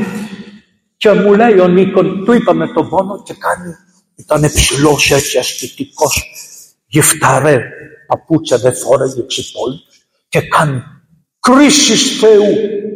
Και ήταν τόσο βεβαία ο τρόπος με τον οποίο μίλησε που ενώ ήμασταν θλιμμένοι και πεθαμένοι από τη στεναχώρια, κραφ, μας πήρε τη στεναχώρια. Διότι πίστευε ότι αυτά είναι κρίσεις Θεού και μην ασχολιέσαι εσύ με αυτά. Ρώτησε τώρα ένας καλόγερος που πήγε στον Άγιο Αντώνιο. Του λέει, δε Αντώνιε, του λέει, τι να φυλάξω εγώ για να ευαρεστήσω τον Θεό? Και αποκριθείς ο γέροντας του είπε αυτά που θα σου πω. Πρώτον, όπου να πηγαίνεις, να έχεις στο μυαλό σου ότι ο Θεός είναι μαζί με σένα. Ξαπλώνεις, ξαπλώνει ο Χριστός μαζί σου. Περπατάς, περπατάει ο Θεός μαζί σου. Δεύτερον, ό,τι και να κάνεις και ό,τι να λες, πάντα να τα λες και να θυμάσαι τι θα έλεγε η Αγία Γραφή γι' αυτό και αυτό θα πεις. Και όπου καθέσεις σε ένα τόπο, μη σηκώνεται ο ποπός σου να πάει αμέσως στον άλλον. Κάτσε τρία χρόνια να ζεσταθεί ο τόπος. Κάτσε να ζεσταθεί. Ο... Παντρεύονται δυο και σαράντα μέρες να χωρίσει. Πού πας δέκα κομμύρι? Κάτσε να ζεσταθείς λίγο. Δεν το είδα από την αρχή. Από την αρχή. Πριν να το κάνει, κάτσε λίγο να ζεσταθείς. Λέει ο Αββάς Αντώνιος στον Αββά Πιμένα, αυτή είναι η μεγαλύτερη εργασία του ανθρώπου. Ποια είναι η μεγαλύτερη εργασία? Το σφάλμα του, λέει, να το ομολογήσει και να πει «Έσφαλα και το βάζω στο κεφάλι μου, εγώ φταίω». Αυτό είναι τόσο δύσκολο να πει ο άνθρωπος «εγώ φταίω», που είναι το πιο δύσκολο πράγμα, λέει ο Μέγας Αντώνιος. Γι' αυτό παμβώ, αυτό είναι το πιο δύσκολο, επιμένα μου, το πιο δύσκολο είναι να βάλει ο άνθρωπος ενώπιον του, του, του Θεού το σφάλμα και να προσδοκεί περασμό μέχρι την ημέρα που θα πεθάνει. Μη σκεφτεί κανείς ποτέ, όταν περάσει ένας χρόνος και δεν έχει πολλά προβλήματα, να πει «ωραία, καλά πάμε». Μην το σκεφτείς αυτό, κοιμάσαι όρθιος. Δεν έχεις μάθει από την πνευματική ζωή τίποτα. Ο πειρασμός θα σου είναι μέχρι την ημέρα που θα πεθάνεις, μέχρι τέλους. Ρωτάει τώρα ο, Α, ο Αββάς Παμβώ τον Αββά Αντώνιο. Τι να κάνω, του λέει ο γέροντας, να μην έχεις εμπιστοσύνη στη δικαιοσύνη σου. Πόσοι από εμάς λένε, εγώ το ξέρω αυτό καλά το θέμα. Έχω πληροφορίες, θεωρώ ότι δίκαιο είναι αυτό, δίκαιο είναι εκείνο, δίκαιο το άλλο. Δί... Και του λέει, μην έχεις απόλυτη εμπιστοσύνη στη δικαιοσύνη. Μην είσαι απόλυτος για αυτό το πράγμα. Και μη δε μεταμελού επί πράγματι παρελθόν. Αν έχει περάσει το πράγμα και έκανες ένα κακό, μην καθέσαι και το παρακολουθείς που πάει πίσω-πίσω. Μην κάθεσαι, ξέχασέ το και βάλε ξανά αρχή από το μηδέν. Ξανά, θα βάλω πάλι αρχή.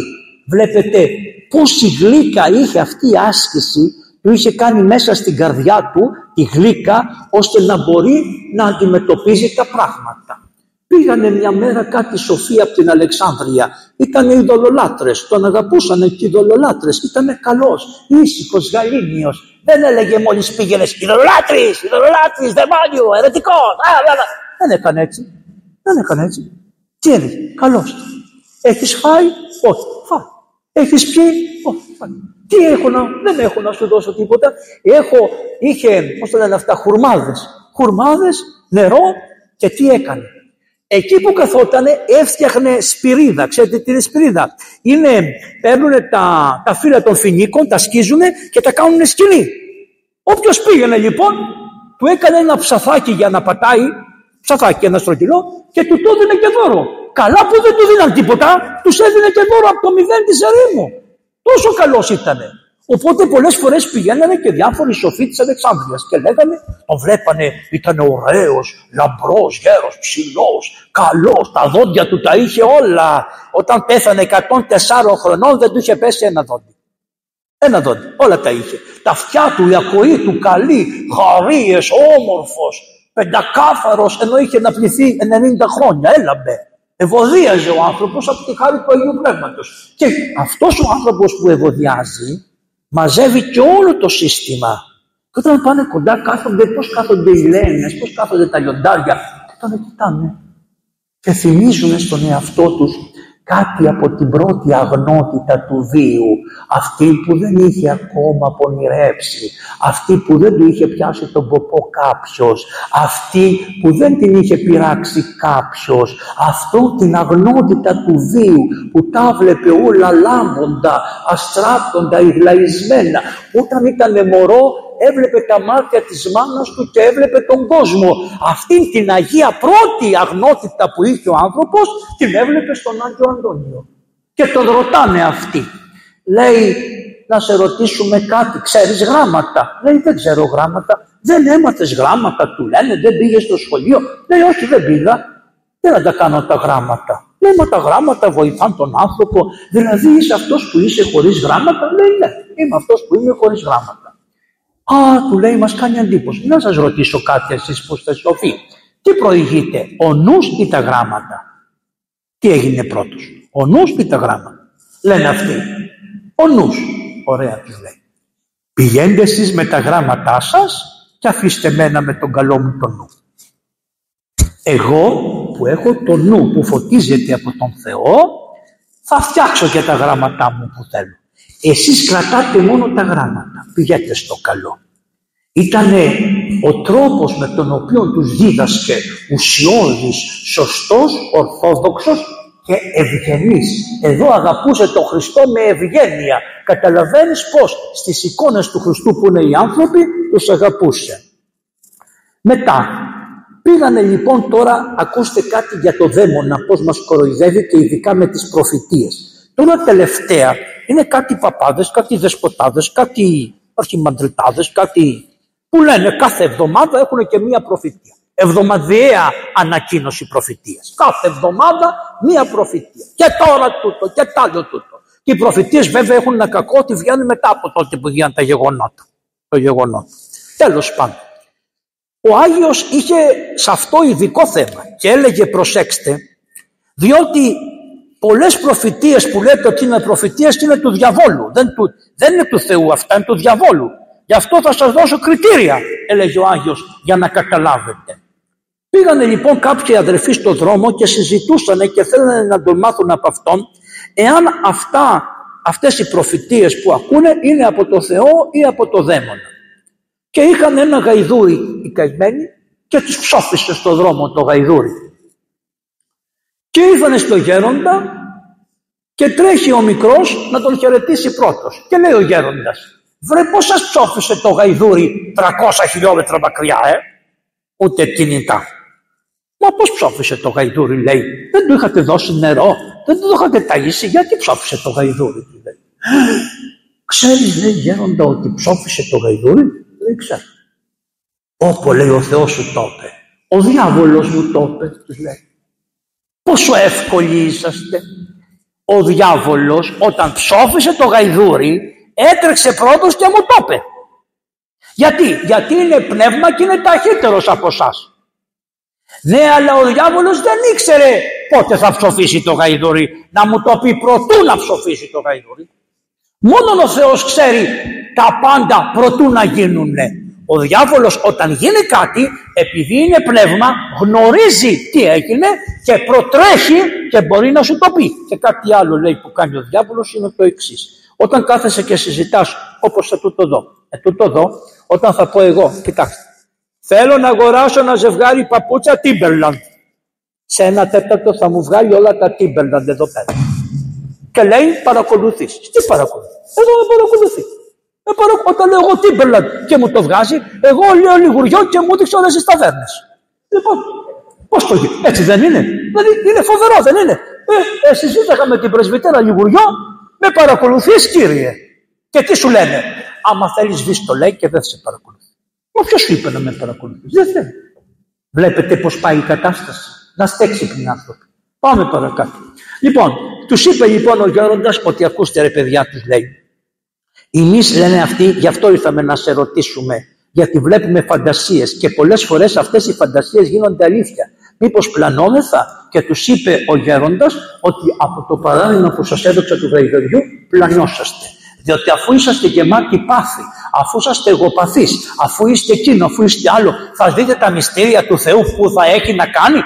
Με τον διάβολο είστε αγκαλιασμένοι, θα περάσουν χρόνια να τσαμπαγκαλιαστείτε και τότε ακόμη όταν ξεαγκαλιαστείτε πάλι δεν θα έχετε εμπιστοσύνη σε αυτά που σας λέει ο διάβολος. Τους ασφάλισε λοιπόν και τους είπε μη δίνετε εμπιστοσύνη στα γεγονότα. Και τι έχει να γίνει? Πες ότι θα πέσει η γη του ουρανός και θα σας καλύψει. Θα μπορείτε να πάτε πουθενά? Όχι. Πες ότι γίνει πόλεμος. Θα μπορείτε να πάτε πουθενά? Τους έπιασε μια φορά αυτούς τους ανθρώπους με το έξι έξι έξι καημένοι και αποφασίσανε, αγοράσανε εκτάσεις γης να φτιάξουν μέσα, να βάλουν στάλι, να βάλουν νερό, να βάλουν εκεί, να βάλουν άλλο. Πιάσαμε κι εμείς και μετέψαμε κάτι πορτοκάλια, λίγα νερά να έχουμε κτλ. Τι λέω της παπαδιάς? Παπαδιά της λέω, άμα ακούσει ένα κλάμα ενός μωρού δίπλα που δεν έχει νερό, δεν θα δώσουμε? Μου λέει, θα δώσουμε. Τότε τι θα μαζεύει? Δεν γίνεται έτσι. Είναι δυνατόν να πεθαίνει ο άλλος δίπλα και, και εσύ να έχεις για να ζήσεις? Πόσο θα ζήσεις, ρε κακομοίρη? Τρέλες, τρέλες, τρέλες, τρέλες. Ποτέ ούτε ο Άγιος Παΐσιος μας είπε εμάς να μαζεύουμε πράγματα, ούτε κανείς. Ελεύθερα. Όπως κάνουμε κάθε, κάθε σπίτι το χειμώνα, το καλοκαίρι δεν μαζεύει κάποια πράγματα για τα σπίτια του. Δεν μαζεύουν κάποιοι άνθρωποι. Μαζεύεται. Όλοι. Κάνετε χυλοπίτες, κάνετε μακαρόνια, έτσι δεν κάναμε οι παλαιοί? Δεν είχαμε το αλεύρι μας, τα φυλάγαμε για πέντε έξι μήνες. Αυτό ήταν μια φυσιολογική, την ίδια πορεία που κάναμε πάντοτε, με εμπιστοσύνη το Θεό θα κάνουμε. Προχωράμε πάνω κάτω. Ακούστε τώρα τι πάνε οι χριστιανοί, τι καλοί χριστιανοί που είναι. Πήγανε λέει μια μέρα στον Άγιο Αντώνιο κάποιοι και του λένε πώς θα σωθούμε? Και λέει αυτός. Και τι με ρωτάτε εμένα, δεν έχετε την Αγία Γραφή? Διαβάστε την Αγία Γραφή και θα καταλάβετε πώς θα σωθούμε. Όχι, του λέει, πάτερ, εμείς θέλουμε και κάτι από σένα, να μας πεις κάτι. Ε, κοιτάξτε, λέει ο γέρος, δεν είδατε στο Ευαγγέλιο? Αν σε ραπίσει κάποιος στη δεξιά σε αγώνα, στρέψουν αυτό και την άλλη. Λένε αυτοί, είσαι με τα καλά σου? Σιγά, δεν το κάνουμε αυτό. Καλά, λέει, εντάξει, πού δυνάμε θα του το ποιήσε, δεν μπορούμε να το κάνουμε. Λέγει αυτής ο γέρον, ε, άμα δεν μπορείτε να στρέψετε και την άλλη, φάτε αυτήν και μην μιλάτε. Είσαι με τα καλά σου, που θα το φάμε και δεν θα μιλήσουμε. Λέγει ο γέρον, ε, αφού λέει δεν μπορείτε, να μην τη γυρίσετε πίσω. Τι λες, λέει, θα του την αστράψουμε και διπλή. Λένε στον Άγιο Αντώνιο, που πήγαν οι χριστιανοί, καλοί, ε, χριστιανοί, καλόγεροι αυτοί, τα είχαν αφήσει όλα.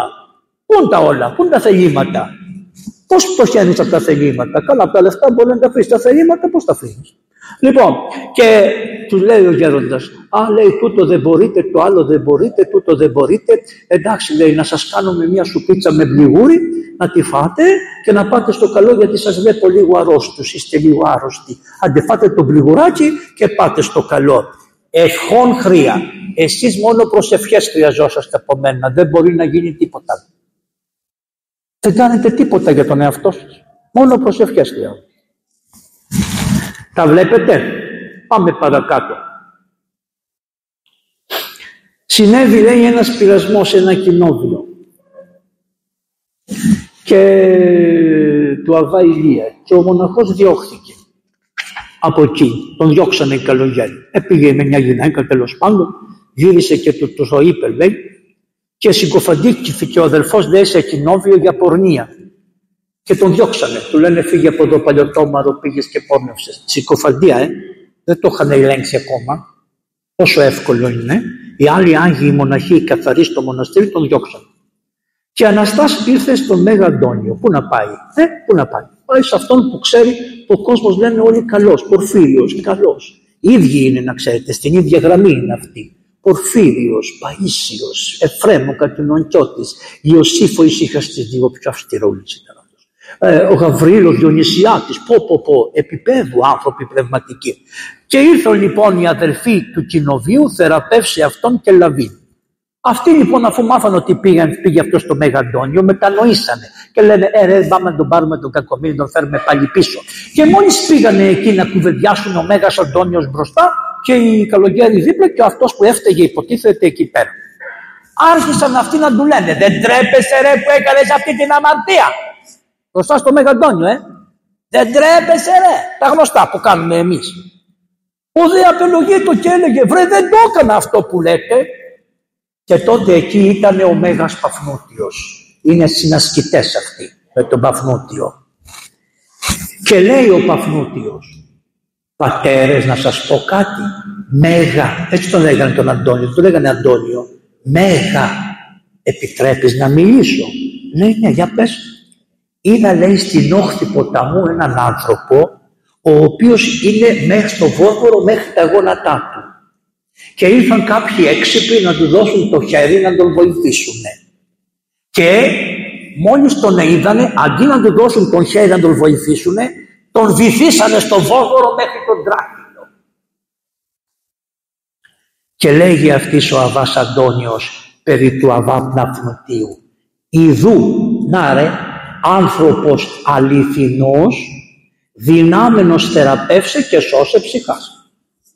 Άρα, το πρόβλημα που έχουμε αυτές τις μέρες γυρίζει στην Εκκλησία και ρωτάμε την Εκκλησία, έχεις άνθρωπο αληθινό, δυνάμενο, θεραπεύσε και σώσε τας ψυχάς? Γίναμε εμείς άνθρωποι αληθινοί, δυνάμενοι, θεραπεύσε και σώσε τας ψυχάς? Αυτό είναι το ερώτημα. Δεν είναι το ερώτημα τι κάνει ο αμαρτωλός, το ερώτημα είναι τι κάνω εγώ. Είμαι άνθρωπος? Σας το ξαναλέω, το καταλαβαίνετε? Είμαστε εμείς άνθρωποι αληθινοί? Ποιος είναι, ποιος μπορεί να το πει? Δυνάμενοι θεραπεύσε και σώσε ψυχάς. Και κατανοηγέντες ουν το λόγο των γερόντων, έβαλον μετάνοιαν το αδελφό. Και αφού παρακληθήκαμε από τους πατέρες, τον πήρανε ανάμεσά τους και τον πήρανε στο κοινόβιο, ίσον όπως ήταν προτού να το διώξουν. Αυτό είναι το έργο της Εκκλησίας. Το δηλώνει ο Αντώνιος. Μια μέρα λοιπόν ο Αβάς Αντώνιος είπε: «Φοβάσαι το Θεό, Αντώνιε?» «Ούτε τι φοβούμε το Θεό, δεν τον φοβάμαι», λέει, «το Θεό, αλλά τον αγαπώ. Γιατί η τελεία αγάπη εξοβάλλει τον φόβο. Όταν κάτι το αγαπάς δεν το φοβάσαι». Φόβος Κυρίου είναι στην αρχή της πνευματικής ζωής. Αρχή σοφίας, φόβος Κυρίου. Αρχή σοφίας. Τέλος σοφίας, αγάπη Κυρίου. Δεν υπάρχει στο τέλος της σοφίας, δεν υπάρχει ο φόβος. Είναι η αρχή της σοφίας, ο φόβος του Κυρίου. Και τους λέει: «Αδελφοί όμως, για να αποκτήσετε το διάστο, το χάρισμα της διακρίσεως της πνευματικής του είδους των πνευμάτων», γιατί τον ρωτήσανε ποια είναι η μεγαλύτερη αρετή στον κόσμο, και άλλοι είπανε, λέει, «Εσείς τι λέτε?» Άλλος είπε την αγάπη, άλλος είπε το αυτό, είπε εκείνο, είπε το άλλο κτλ.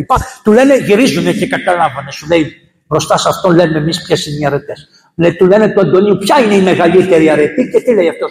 «Η διάκριση. Καιρός του σιγάν, καιρός του ομιλεί. Καιρός του κλαίει, καιρός να χαίρεσαι». Πότε, πότε, αυτό το πότε, πότε, σε ποια στιγμή, σε ποιο χρόνο, σε ποιο τόπο, αυτό είναι το δυσκολότερο πράγμα στην πνευματική ζωή.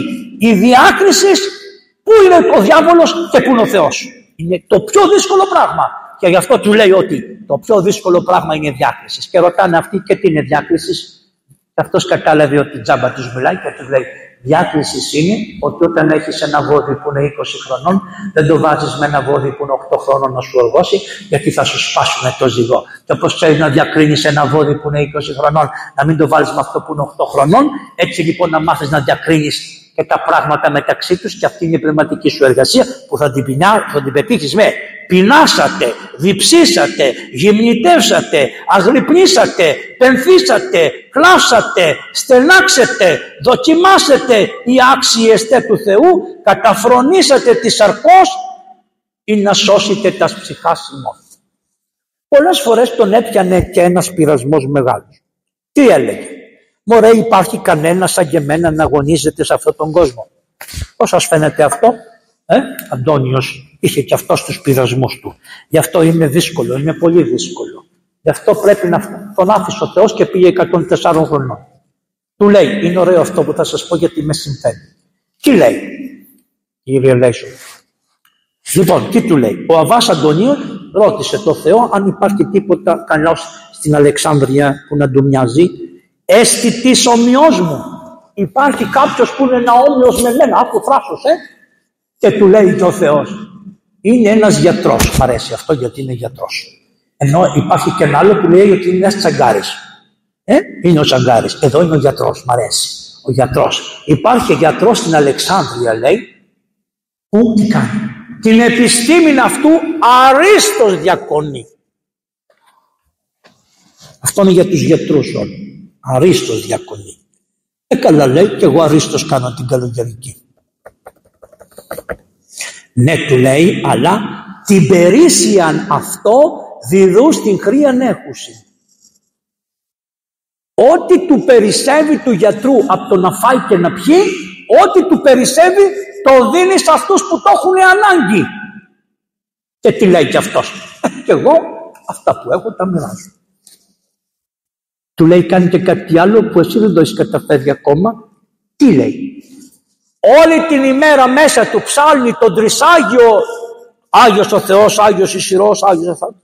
Αλλά τόσο πολύ το ψάλει σωστά που το συμψάλει με τους αγγέλους. Εσύ δεν το συμψάλεις με τους αγγέλους ακόμα. Και πήγε και τον ευρύκε τον γιατρό και του λέει, γιατρέ μου, του λέει, ήθελα να σε χαιρετήσω διότι όταν πεθάνουμε εσύ θα πας λίγο πιο πάνω από μένα και θέλω να δω τη μάτι, τη βούρη σου, πώς θα είσαι όταν θα πας πιο πάνω. Στον τζαγκάρι του είπε ότι υπάρχει ένας στην Αλεξάνδρεια που είναι ίσως με σένα. Και λέει, ποιος είναι αυτός? Ένας τζαγκάρις. Ένας τζαγκάρις στην Αλεξάνδρεια, λέει, είναι ίσως με μένα, να πάω τον βρω. Και πήγε στο τζαγκαράδικο και τον εβλέπει, καθόταν αυτός ο Τζαγκάρι. Ξέρετε τον Τζαγκάρι τώρα να ανάβει τα παπούτσια και τα λοιπά. Του λέει, τι κάνεις εσύ εδώ? Λέει, να, λέει, κάθομαι εδώ πέρα, λέει, χωρίζω τα λεφτά μου στα τρία, το ένα το δίνω στην εκκλησία του. Ε, καλά, λέει, αυτό εντάξει. Είσαι ένας καλός χριστιανός Ελληνός. Τι άλλο κάνεις, λέει? Ενώ λέει, εδώ πέρα προσεύχομαι, καλά, λέει, αυτός το κάνουμε κι εμείς. Τι άλλο κάνεις που ξεπερνάς την άσκηση και ήρθε και σε φέρνει ο Θεός και μου λέει να μας βάλει τον ίδιο τόπο? Τι κάνεις ρε άνθρωπε?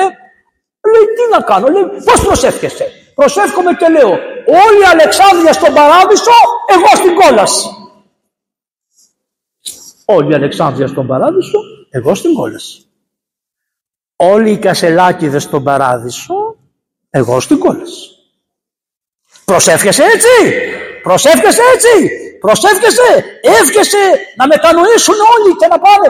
Όχι να μετανοήσουν απλώς, τον βλέπεις ότι είναι στον παράδεισο και εσύ στην κόλαση. Δεν το κάνεις αυτό ποτέ ρε? Δεν τηρείς τα της Εκκλησίας, δεν τηρείς τον πνευματικό κανόνα της Εκκλησίας. Τι θα λες? Η αμαρτία είναι αμαρτία, ο αμαρτωλός είναι άλλο πράγμα. Άλλο η αμαρτία και άλλο αμαρτωλός. Την αμαρτία θα την πούμε, θα την πούμε ποια είναι, θα πούμε τι κάνει, θα πούμε τι κανόνα έχει από το Θεό, θα την πούμε. Μόλις πούμε αυτός ο αμαρτωλός που κάνει αυτή την αμαρτία είναι για την κόλαση, τη χάσαμε τη χάρη, έφυγε η χάρη. Υπάρχουν μερικοί άνθρωποι όμως οι οποίοι λένε ότι εγώ μπορώ, μπορώ να ξεχωρίζω την αμαρτία από τον αμαρτωλό. Υπάρχουν μερικοί τέτοιοι, έχουν θράσος μερικοί και εμείς από εμάς μερικοί. Και να ξεχωρίζω την αμαρτία από τον αμαρτωλό. Να, ο Άγιος τι λέει? Εάν λέει σου πούνε την αμαρτία και αμέσως φέρεις στη μνήμη σου κάποιον ο οποίος κάνει αυτή την αμαρτία, δεν έχεις ξεχωρίσει την αμαρτία από τον αμαρτωλό ακόμα. Το καταλάβατε πόσο λεπτό είναι? Το αντιλαμβάνεστε? Και δεν λέμε για αυτή τη συγκεκριμένη, για όλες τις αμαρτίες. Λες κλεψιά. Και την ώρα που θυμάσαι κλεψιά, λες ποιος με κλέψε? Η εφορία.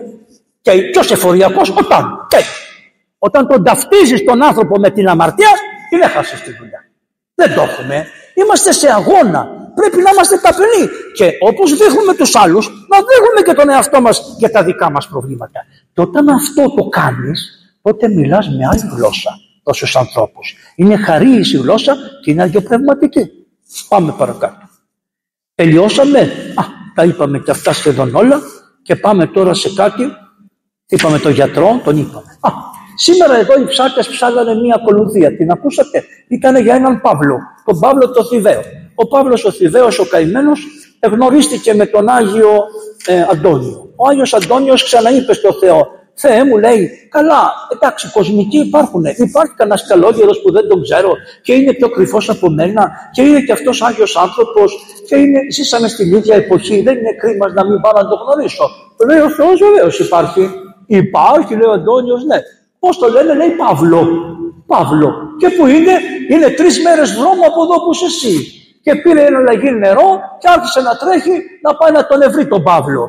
Και εκεί που πήγαινε, βλέπει ένα λιοντάρι, το οποίο λιοντάρι άρχισε να σκαρφαλώνει και μπήκε μέσα σε μια σπηλιά. Και μόλις μπήκε σε μια σπηλιά, έκλεισε η πόρτα της σπηλιάς. Είχε, η, η, η σπηλιά είχε φτιάξει ο Παύλος, είχε φτιάξει, ας πούμε, και μέσα στη σπηλιά των λιονταριών ζούσε ο Παύλος. Ο Παύλος ο Θηβαίος. Και πάει ο Αντώνιος απ' έξω και του λέει, άνοιξε μου για τον Χριστό. Πόκο αυτός από μέσα. Ήθελε να τον δει, λέει, τι είναι, τι είναι, ποιος είναι. Ποιος είναι, τον άφησε εκεί. Πόσες φορές, πόσες ώρες τον άφησε? Έξι ώρες τον άφησε. Έξι ώρες. Και του λέει, ρε άνθρωπε του Θεού, κοντεύω να πεθάνω από τον ήλιο. Τον έψινε ο ήλιος. Άνοιξε μου, ρε άνθρωπε του Θεού, να συνομιλίζομαι. Δεν θα αναχωρήσω από εδώ αν δεν σου απολαύσω τους λόγους και δεν δω το πρόσωπό σου. Ο Μέγας Αντώνιος. Άρα όλοι έχουμε ανάγκη επιστηριγμού από Αγίους ανθρώπους. «Ω επώνυμε και μισητά της επαμπαύλε παμακάριστε, εσύ φιλοξενείς τα θηρία» μέσα στην τρύπα σου εκεί πέρα που είσαι και δεν δέχεσαι να φιλοξενήσεις έναν άνθρωπο που είναι κατ' εικόνα Θεού, έβαλε τα μέσα. Χρησιμοποίησε τα μέσα. Αφού δεν του άνοιγε με το καλό, σου λέει θα βάλω τον πολιτική. Να το ξέρετε, το λέγανε πολιτικό.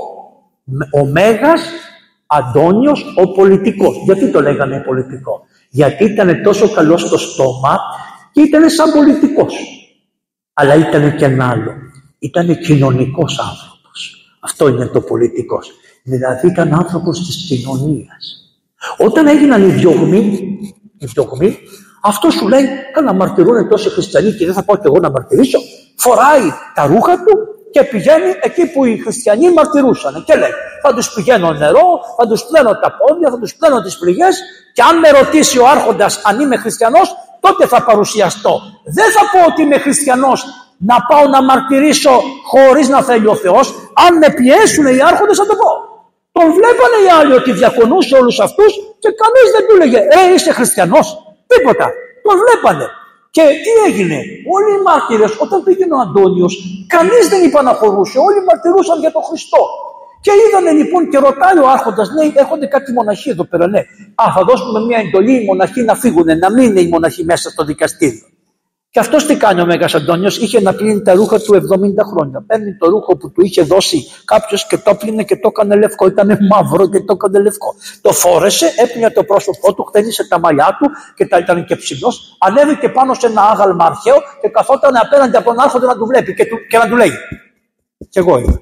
Κι εγώ. Αλλά δεν έλεγε, το έκανε με το δάχτυλο. Κι εγώ είμαι. Το άρχοντας ούτε καταδέχτηκε να τον πάρει για να τον πλησιάσει στο ίδιο.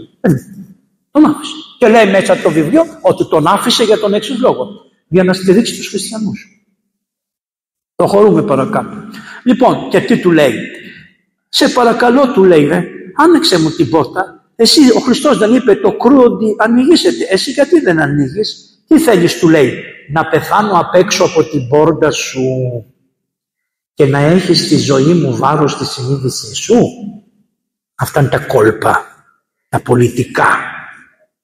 Εμάς τα καημένα δεν θέλετε που αγαπάμε και... την αγάπη, αγάπη, αγάπη. Αγάπη χωρίς αλήθεια πανουργία εστί. Η αγάπη χωρίς την αλήθεια δεν γίνεται. Θα πρέπει να έχεις και αγάπη και αλήθεια. Να κοπεί αυτό αγαπούλα, αγαπούλα, αγάπη, αγάπη, αγάπη. Κάνω αγάπη εν αληθεία. Δεν θα με τρελάνεις με την αλήθεια της φύσεως, της πραγματικότητας, των σχέσεων και της ζωής.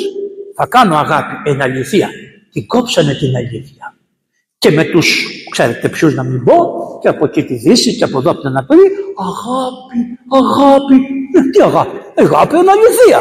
Χωρίς αλήθεια θα έχουμε αγάπη, να σε αγαπώ, να σε χτιμώ, να σε σέβομαι. Αλλά τι, δεν μπορώ να κάνω κάτι άλλο. Δεν μπορώ να σου δώσω την ύπαρξή μου. Την αγάπη είναι δίνει στην ύπαρξή σου. Δεν μπορώ να σου δώσω. Αυτό με συγχωρείς. Εν αληθεία. Και του είπε λοιπόν του Αντωνίου, του, του γέροντα του Παύλου: και θα σε κατηγορήσω στο Θεό όταν βρεθούμε ότι έγινε σε αιτία να πεθάνω, γιατί είσαι άσπλαχνος. Ακούστε τι του είπε, παμόνιος. Και απαντάει όμως ο Παύλος από μέσα. Τι του λέει? Όποιος ζητάει δεν φοβερίζει και όποιος κατηγορεί δεν δακρύζει. Γιατί δακρύζεις? Αφού με κατηγορείς, γιατί κλαίνουν τα μάτια σου, και αφού ζητάς, γιατί με φοβερίζεις? Άμα ζητάς, ζητάς, δεν φοβερίζεις, και άμα κατηγορείς δεν δακρύζεις. Και του άνοιξε την πόρτα και τον έβαλε μέσα και του λέει: καλώς ήρθες. Αχ, του λέει, περίμενε να μας φέρουν φαγητό. Και έρχεται ένα κοράκι και κρατούσε ένας φραντζόλι στρογγυλό. Δόξα, λέει ο Θεός, κάθε μέρα το κοράκι αυτό μου φέρνει εδώ και είκοσι χρόνια μισή φραντζόλα ψωμί. Σήμερα, επειδή είδε ο Θεός ότι ήρθες και εσύ και δεν χορταίνουμε με μισή φραντζόλα ψωμη, μας έφερε ολόκληρο. Ευλόγησε, λέει, να φάμε. Α, λέει, δεν ευλογώ, λέει, εγώ Αντώνιος, γιατί εγώ, αν ευλογήσω, είμαι πιο παλιό. Είσαι πιο παλιός από μένα, άρα εσύ θα ευλογήσεις να φάμε. Βλόγα, βλόγα, ξεβλόγα, έξι ώρες ήτανε βλόγα, ξεβλόγα. Και στο τέλος τι λέει? Κράτα το ψωμί από αυτή τη μεριά εσύ, κράτα το ψωμί από αυτήν εγώ, το τραβάμε και το βλογίσαμε και όπου κάτσει το περισσότερο καλάλι του να το φάει. Αντώνιος με τον Παύλο, αυτό που ψάλατε. Ποιος είναι? Κάποιο παιδί που ψένει, ένα μικρό παιδάκι. Πού είναι αυτός? Ο Μπόμπυρας. Εδώ είσαι, βρε. Λοιπόν, ένα παιδί που ψένει, το ψαλε αυτός, το άκουσα. Ο Παύλος, αυτός που γιορτάζει αύριο. Έτσι είναι. Μετά μπήκανε μέσα, κουβεντιάσανε και τα λοιπά και τα λοιπά. Και του λέει τώρα: κοίταξε να δεις, έφερε ο Θεός γιατί θα πεθάνω. Θα μου κάνεις μια χάρη, του λέει, θα μου φέρεις το μανδύα που σου έδωσε ο Μέγας Αθανάσιος και θα μου το φέρεις, ώστε όταν θα πεθάνω θα με τυλίξεις με αυτό το μανδύα, γιατί εγώ δεν έχω άλλα ρούχα. Το Μέγας Αντώνιος λοιπόν εγύρισε πίσω και αυτός ο καημένος, ο, πώς το λένε, ο ο, ο, ο Παύλος απεφάσισε να πεθάνει. Συσχηματίστηκε. Γιατί πέθανε? Γιατί έφυγε όταν έφυγε ο Αντώνιος? Για λέει να μην τον ελυπήσει. Πάει ο Αντώνιος, γυρίζει στο μοναστήρι, τρεις μέρες δρόμο, γυρίζει στο μοναστήρι, πίνει λίγο νερό, τρώει λίγο φαγητό και παίρνει το μανδύα του Αγίου Αθανασίου και αρχίζει να τρέχει πάλι να γυρίσει να τον ευρεί. Και στα μισά του δρόμου βλέπει αγγέλους, ταξιαρχίες αγγέλων να προπέμπουν την ψυχή του Παύλου και λέει: βρε Παύλε, δεν με περίμενες να σε δω πεθαμένο, γιατί μου σηκώθηκες και μου έφυγες? Και τρέχει, ξανατρέχει μια μισή μέρα δρόμο, φτάνει εκεί που ήταν η σπηλιά με τα λιοντάρια, βλέπει δύο λιοντάρια που καθόντουσαν στην άκρη και βλέπει τον Παύλο με τα χέρια σηκωμένα στον ουρανό να προσεύχεται. Α, λέει, τον πρόλαβα τελικά, δεν του είχε φύγει η ψυχή του. Ας τον αφήσω να προσεύχεται. Περνάει μια ώρα, περνάνε δύο ώρες, περνάνε τρεις ώρες, περνάνε τέσσερις ώρες, περνάνε πέντε ώρες, έξι ώρες. Αυτός έμενε πεθαμένος, έτσι, με τα χέρια όρθια στον ουρανό και προσεύχεται. Και μετά από έξι ώρες λέει: κάτι δεν πάει καλά. Πάει κοντά του, κάνει: Παύλε, Παύλε, Παύλε. Και όπως ήταν τα χεράκια του Παύλου, επέσανε στην αγκαλιά του Αντωνίου. Έπεσε, καταλάβατε, του πέσε έτσι και τον επήρε. Και τον προσκυνούσε και τον καταφυλούσε. Και ήρθανε και τα λιοντάρια κοντά και κοιτάγανε και μετά άρχισαν να γλύφουνε τα πόδια του Παύλου. Τα πόδια του γλύφανε. Δεν του φυλάγανε το πρόσωπο ούτε τα χέρια. Του γλύφανε τα πόδια τα λιοντάρια. Και πάνε στον Άγιο Αντώνιο και του κάνουνε σχήμα. Σχήμα. Να τα ευλογήσει. Και μάλιστα τα ευλόγησε ο Άγιος. Τι ωραίο. Τους είπε: να είστε ευλογημένα, λιοντάρια μου. Να είστε ευλογημένα. Πώς θα κάνουμε τον τάφο τώρα, να τον θάψουμε? Και πάνε τα λιοντάρια όπως την Οσία Μαρία την Αιγυπτία και σκάψανε το λάκκο όσο ήταν το ύψος του, του Παύλου.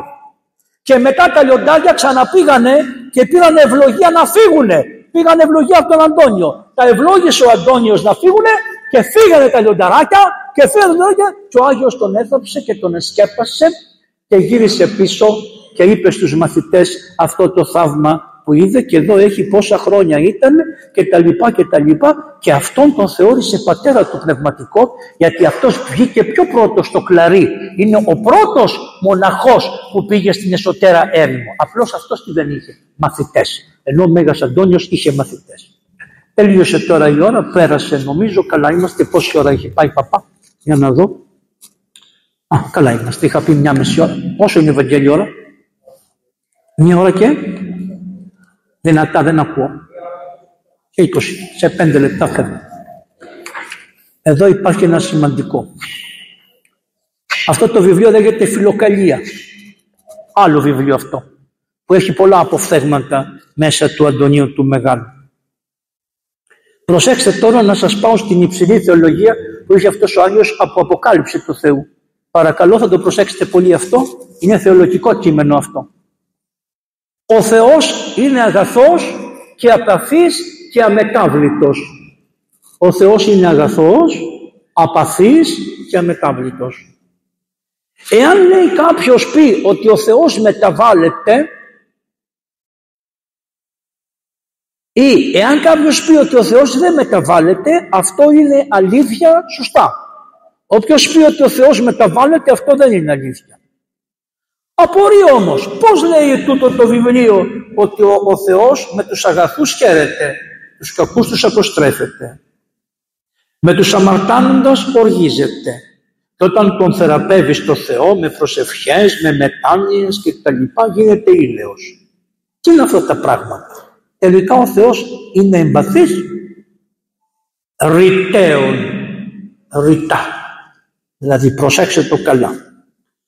Ως ούτε χαίρει ο Θεός, ούτε οργίζεται ο Θεός. Το γάρ χαίρει, το να χαίρει και να λυπάται ο Θεός είναι πάθος. Ούτε με τα δώρα θεραπεύεται ο Θεός, γιατί αν θεραπεύεται με τα δώρα ο Θεός, πάει να πει ότι έχει ειδονή και ητάται από την ειδονή όπως η πιο μαστόλη. Και ο Θεός δεν κρίνει τα πράγματα σαν δικαστής όπως κρίνουν οι δικαστές των ανθρωπίνων πραγμάτων. Γιατί το θείο δεν έχει κατάσταση που είναι καλό και κατάσταση που είναι κακό. Προσέξτε, αυτό θα το κρα... αυτή είναι όλη, αυτός ήταν. Και αυτή είναι και η θεολογία. Και αυτή η θεολογία νίκησε την ειδωλολατρία. Αυτό νίκησε την ειδωλολατρία. Αλλά εκείνος ο Θεός είναι αγαθός και ωφελεί μόνο. Βλάπτει δε ποτέ. Και αυτά έτσι έχουν. Τι συμβαίνει με εμάς? Εάν εμείς είμαστε αγαθοί, μένουμε εξαιτίας της ομοιότητας που έχουμε με το Θεό και συναπτώμεθα. Όταν δεν γίνουμε κακοί, γινόμαστε ανόμοιοι με το Θεό και χωριζόμαστε του Θεού. Και αυτοί που ζουν την αρετή πάνε με το Θεό. Εκείνοι που είναι κακοί εξαιτίας των αμαρτημάτων και των Θεών ακόμα, ενώ ο Θεός λάμπει, αυτοί κρίνουν τα μάτια τους προς το Θεό. Και τι κάνουνε? Πηγαίνουν με τους δαίμονες, οι οποίοι πάνε ενάντια στο θέλημα του Θεού. Αυτοί είναι οι άνθρωποι που ούτε χαίρονται είτε λυπώνται, ανάλογα με τη σχέση που έχουν με τους δαίμονες. Οι ευχές, λέει, κάνουμε ευχές, λέει. Πάμε στους παπάδες να μαλίσουν τα αμαρτήματα. Όχι, λέει, δεν θεραπεύουμε το Θεό να μας μεταβάλει ο Θεός. Όχι. Τι κάνουμε? Εμείς, λέει, με τις ευχές της Εκκλησίας, με την εργασία των αρετών, με τη μετάνοια που κάνουμε, γυρίζουμε, επιστρέφουμε στο Θεό. Εμείς με βηματάκια κάνουμε όπιστα, σιγά σιγά, και γυρίζουμε στο Θεό. Και μεταδρόμενα, και τι κάνουμε? Την ημετέραν κακία νιώμενη. Θεραπεύουμε την κακία μας. Και άρα το Θεό που είναι το όντως καλό και ακίνητο και κινητό καλό, το μόνο καλό, πλησιάζουμε εμείς το Θεό. Εμείς έχουμε απομακρυνθεί και εμείς δια του ελέους, της μετανοίας, της προσευχής, των ευχών της Εκκλησίας και δια της Θείας Κοινωνίας γυρίζουμε προς το Θεό. Ώστε όμοιον λέγει, των θεών τους κακούς αποστρέφεστε και των ήλιων της εστερημένης της οράτεως κρύπτεστε. Προσέξτε, λέει, μην τα λέτε αυτά, γιατί είναι σαν να λέτε ότι ο ήλιος δεν στέλνει φως σε αυτούς που δεν έχουν μάτια. Ο ήλιος στέλνει το φως και σε αυτούς που έχουν μάτια και σε αυτούς που έχουν μάτια λερωμένα και δεν το βλέπουν. Δουλειά σου είναι να καθαρίσεις τον οφθαλμό σου, να δεις το φως του Θεού. Διότι ο Θεός, αν δεν έστελνε το ίδιο φως σε όλους τους ανθρώπους, θα ήταν προσωπολήπτης. Δεν είναι προσωπολήπτης ο Θεός. Πώς πέθανε? Κατάλαβε, πήγε εκατόν τέσσερα χρονών, σου λέει θα πεθάνουμε τώρα. Τον πληροφόρησε ο Θεός και πήγε σιγά σιγά να πάρει ευλογία, να χαιρετήσει όλους. Άρχισε και χαιρέταγε τα μοναστήρια. Πήγε και είδε την αδελφή του για τελευταία φορά. Την είδε και την ευλόγησε, διότι είχε παραμείνει στο μοναστήριο σταθερά. Έμεινε λοιπόν κοντά τους, χαιρέτησε όλους τους μοναχούς ένα χρόνο πρωτού να κοιμηθεί. Και του λένε, Πάτερ, ήρθες να μας χαιρετήσεις και μας λες ότι θα φύγεις. Κλαίγανε, τον φυλάγανε, του χαϊδεύανε τα μαλλιά, του πιάζανε τα γένια, τα φτάκια του όλα, τον χαϊδεύανε τα ποδαράκια του, όλοι του κάμανε αγκαλιές. Αγκαλιές. Διότι δεν αγκάλιαζες άνθρωπο, αγκάλιαζες άγγελο. Άγγελο αγκάλιαζες. Δεν υπήρχαν πάθη. Αυτός δεν είχε πάθη από είκοσι χρονών πια. Ήτανε όλος μέλι, μέλι. Τον αγκάλιαζαν, τον φυλάγανε και του λέγανε κάτσε μαζί μας. Προσέξτε κάτι να καταλάβετε γιατί δεν κάθισε μαζί τους. Οι Αιγύπτιοι όλοι έχουν μια παράδοση. Η Αφρική, θέλω να καταλάβετε κάτι. Η Αφρική αγαπάει πάρα πολύ τους πεθαμένους. Τώρα σιγά σιγά όπως φτάσαμε εμείς δεν τους αγαπάμε τους πεθαμένους. Οι αρχαίοι Έλληνες λέγανε, εάν ένας άνθρωπος θέλει να δει τι, τι διαβόλια ή τι καλοί ανθρώποι κατοικούν σε μία πόλη, όταν θα πλησιάσει την πόλη, πρώτα θα πάει στα κημητήρια, στο νεκροταφείο της πόλεως και θα δει πόσο είναι περιποιημένη η τάφη. Αν η τάφη είναι περιποιημένη, οι άνθρωποι που ζουν εκεί είναι καλοί. Αν η τάφη να περιποιείται, οι άνθρωποι είναι γαϊδούροι. Γιατί πήρανε από τον πατέρα τους το φαγητό, το σπίτι, το νερό, τα λάδια, τα ξύδια, όλα, και αυτοί δεν γυρίζουν πίσω να προσφέρουν στον πατέρα μια καθαριότητα στον τάφο. Δεν γίνεται αυτό. Πώς δεν γίνεται? Γαϊδούρια είναι. Πολλοί, πολλοί είμαστε κι εμείς. Γαϊδουράκια. Τι κάνουνε λοιπόν? Πολύ δυνατό είναι. Αέρας φύσηξε, το πήρε, χτύπησαν τα πάντα. Λοιπόν, τι κάνουνε? Πάει λοιπόν, αυτοί τι κάνανε οι Αιγύπτιοι όλοι, οι Αφρικανοί. Οι Αφρικανοί δεν ξεθάβουν τους νεκρούς, να το ξέρουν. Στο Καμερούν που είμαστε εμείς θέλει να χαραχτεί ένας δρόμος, η Αττική Οδός. Και εδώ είναι ένας τάφος. Γιατί οι τάφοι, οι πεθαμένοι τους στάβουνε μέσα στα σπίτια τους, στις αυλές. Και βλέπεις, είναι ο παππούς μου, ο προπάππους μου, τάδε, τάδε, τάδε. Τους έχουνε στις αυλές των σπιτιών τους. Λοιπόν. Άρα η Αφρική λοιπόν τι κάνει, τιμάει τους κεκοιμημένους. Αν ένας δρόμος πρέπει να χαραχτεί και είναι εδώ ένα σπίτι και έχει πεθαμένους, ο δρόμος είναι έτσι, θα κάνει έτσι και θα ξαναπάει μπροστά. Δεν τους ξεθάβουνε για να περάσει ο δρόμος. Το καταλαβαίνετε, στην Αφρική, σε όλη την Αφρική. Στην Αίγυπτο τι κάνανε, τους ταριχεύανε, τους βάζανε μέσα σε αυτά τα ξύλινα κουτιά που τα ζωγραφίζανε, ξέρετε, το φαγιού. Και τι τους κάνανε, τους βάζανε στον τοίχο, στα σαλόνια, τάουν, τάουν, τάουν, τάουν. Όλοι οι τοίχοι ήταν γεμάτοι πεθαμένοι.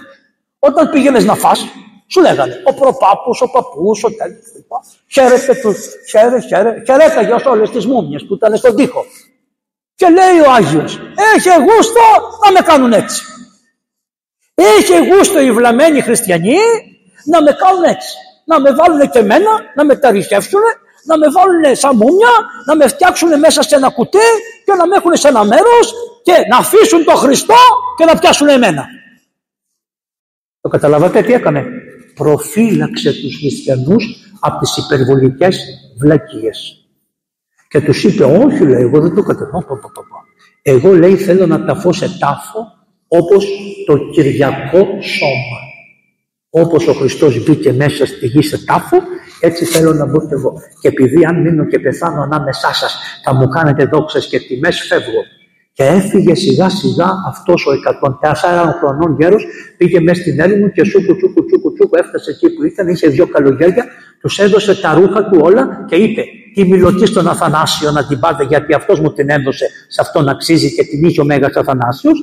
Λοιπόν, του έγραψε και το βίο του και μετά εξάπλωσε, τέντωσε τα πόδια. Ωραίο δεν είναι αυτό, τέντωσε μόνος του τα πόδια, συσχημάτισε τον εαυτό του και τσακ έφυγε. Και έφυγε, δεν το καταλάβανε πως έφυγε. Έφυγε. Τον κυδεύσανε, δεν ήξερε κανείς που είναι ο τάφος του. Ξέρετε, όσοι πάτε τώρα, εκεί στους Κόπτες έχουν το μοναστήρι του κτλ. Άλλοι λένε ότι ξέρουν και τον τάφο του, δεν ξέρω. Εγώ κρατάω αυτά που τα λένε οι πατέρες της Εκκλησίας Ορθοδόξου, ότι δεν ξέρουμε το σώμα του Αγίου Αυτού που πήγε. Και ο Αντώνιος είναι ένας από τους πρώτους ασκητές που μας βοήθησε πάρα πολύ να καταλάβουμε τον τρόπο που πειράζει ο διάβολος τους ανθρώπους. Νομίζω ότι αυτά είχα να σας πω. Η ώρα μαζεύτηκε. Σας ευχαριστώ. Ξέρω ότι μερικοί θέλετε να ρωτήσετε. Κάτσε παπά, μην βιάζεσαι. Θέλω λίγο επικινδυνότητα. Θέλει να ρωτήσει κανείς τίποτα? Σας βλέπω πολύ εφτάκτους. Μπράβο, είστε καλά παιδιά. Πες παπά τι θέλεις, κανείς δεν τολμάει να ρωτήσει. Τι να πεις? Δεν έθελει. Θέλει κανείς να ρωτήσει κάτι? Εσείς όπου είστε επικίνδυνος, γιατί χαμογελάγατε σε κατάλληλες στιγμές, παρόλο που δεν βλέπω. Ποιος είστε, είπατε? Δεν εκάζω. Από το Κρανίδι είσαι, Αρβανίτης θα σε, Τσιμπερμύρ. Για πάμε, για πες τι θέλεις. Πες με στον πρίφτ, για πες στον πρίφτ. Τι έπεσε αυτό σήμερα? Για πες τα ακούω, ακούω. Ναι. Μάλιστα. Ναι, αυτή την περίοδο μόνο συμβαίνουν στην Ελλάδα. Όλες οι περίοδοι από το χίλια οκτακόσια είκοσι ένα και μετά είναι κλάψτα χαράλαμπε. Για πέ. Πήγατε, σήμερα είχατε γιορτή την πρώτη εθνοσυνέλευση, ε? Πού έγινε η πρώτη εθνοσυνέλευση, να σας ρωτήσω κι εγώ? Πού έγινε? Στην Τριζίνα. Ο γέρος που ήταν πρόεδρος, πού καθότανε? Ε? Στη Λεμονιά πάνω. Ο πρόεδρος της εθνοσυνέλευσης, όταν δεν είχανε βρακή να φορέσουνε. Βρακή. Πού κάθονται τώρα? Σε είκοσι χιλιάδες ευρώ απάνω. Να η διαφορά. Έτσι φτιάξανε πατρίδα και έτσι διαλύεται η πατρίδα. Αφού θέλεις το πιπεράτο, μόνος σου το ζήτησες πάνω. Εγώ το ξέρω που καθόταν ο γέρος. Ένας γέρος ήτανε σε μια λεμονιά και έκανε ο γέρος για να ξεκουραστεί, δεν τρέπομαι. Τον εβάζανε το γέρο εκεί πέρα. Καθόταν ο γέρος έτσι και ακούμπαγε πίσω. Έτσι δεν έκανε? Έτσι έκρινε. Ακόμα και πίσω στη Λεμονιά. Στη Λεμονιά καθότανε. Κάτω στη Λεμονιά. Έτσι φτιάξανε το κράτος, γιατί το τούρκισανε γύρω γύρω.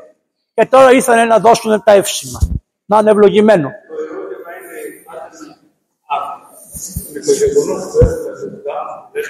Α, να σας πω κάτι. Είπαμε αυτό το θέμα να τα αφήσουμε για να μην μου κόψουν το κεφάλι αμέσως. Εγώ εμέσως, εμέσως όμως σας απήντησα στο θέμα.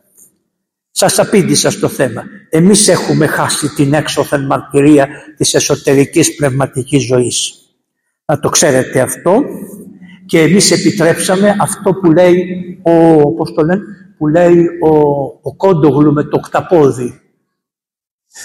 Μανούλα με πιάσανε. Δεν πειράζει παιδί μου, μη στεναχωριέσαι. Μανούλα με σβουρίζει, μη στεναχωριέσαι. Μανούλα με βάζει μέσα στη χύτρα, μη στεναχωριέσαι. Μανούλα ρίχνει κρασί από πάνω να βράσω καλά. Μη στεναχωριέσαι. Μανούλα με βάλανε στο πιάτο. Μη στεναχωριέσαι. Μανούλα με φάγανε. Μη στεναχωριέσαι. Μανούλα πίνουν και κρασί από πάνω. Σέχασα παιδί μου. Αυτό γίνεται. Ένα βήμα, βήμα, βήμα, βήμα, βήμα, βήμα. Και υπάρχει μία θολούρα. Και από τη θολούρα ψαρεύεται. Τούτος ο Άγιος, ξέρεις τι είπε? Ότι οι Έλληνες έχουν το χαρακτηριστικό της θολούρας. Θολώνουν οι κακόμοιροι. Και τι κάνουνε? Μέσα από τη θολούρα πιάνουνε κάτι το οποίο είναι σάπιο. Α, πιάσαμε κάτι σου. Μετά πιάνουν και κάτι που είναι καλό και τι λένε? Είσαι σάπιο, είσαι καλό. Το λέει ο Άγιος Αντώνιος αυτό. Έπρεπε να έρθει ο Χριστός με το φωτισμό του να φωτίσει τους ανθρώπους. Ο φωτισμός, ο φωτίσας στον κόσμο και να καταλάβει. Εμείς έχουμε πάθει κάτι και το ξέρετε ποιο είναι. Εμείς πάθαμε το εξής.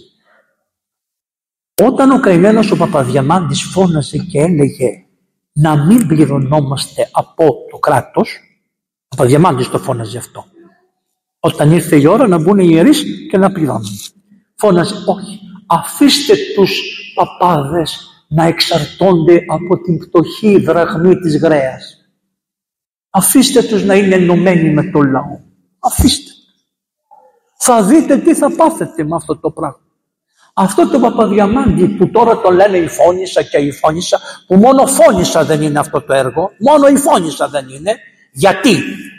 Για να καταλάβετε και το πρόβλημα που έχουμε και να στελειώσουμε.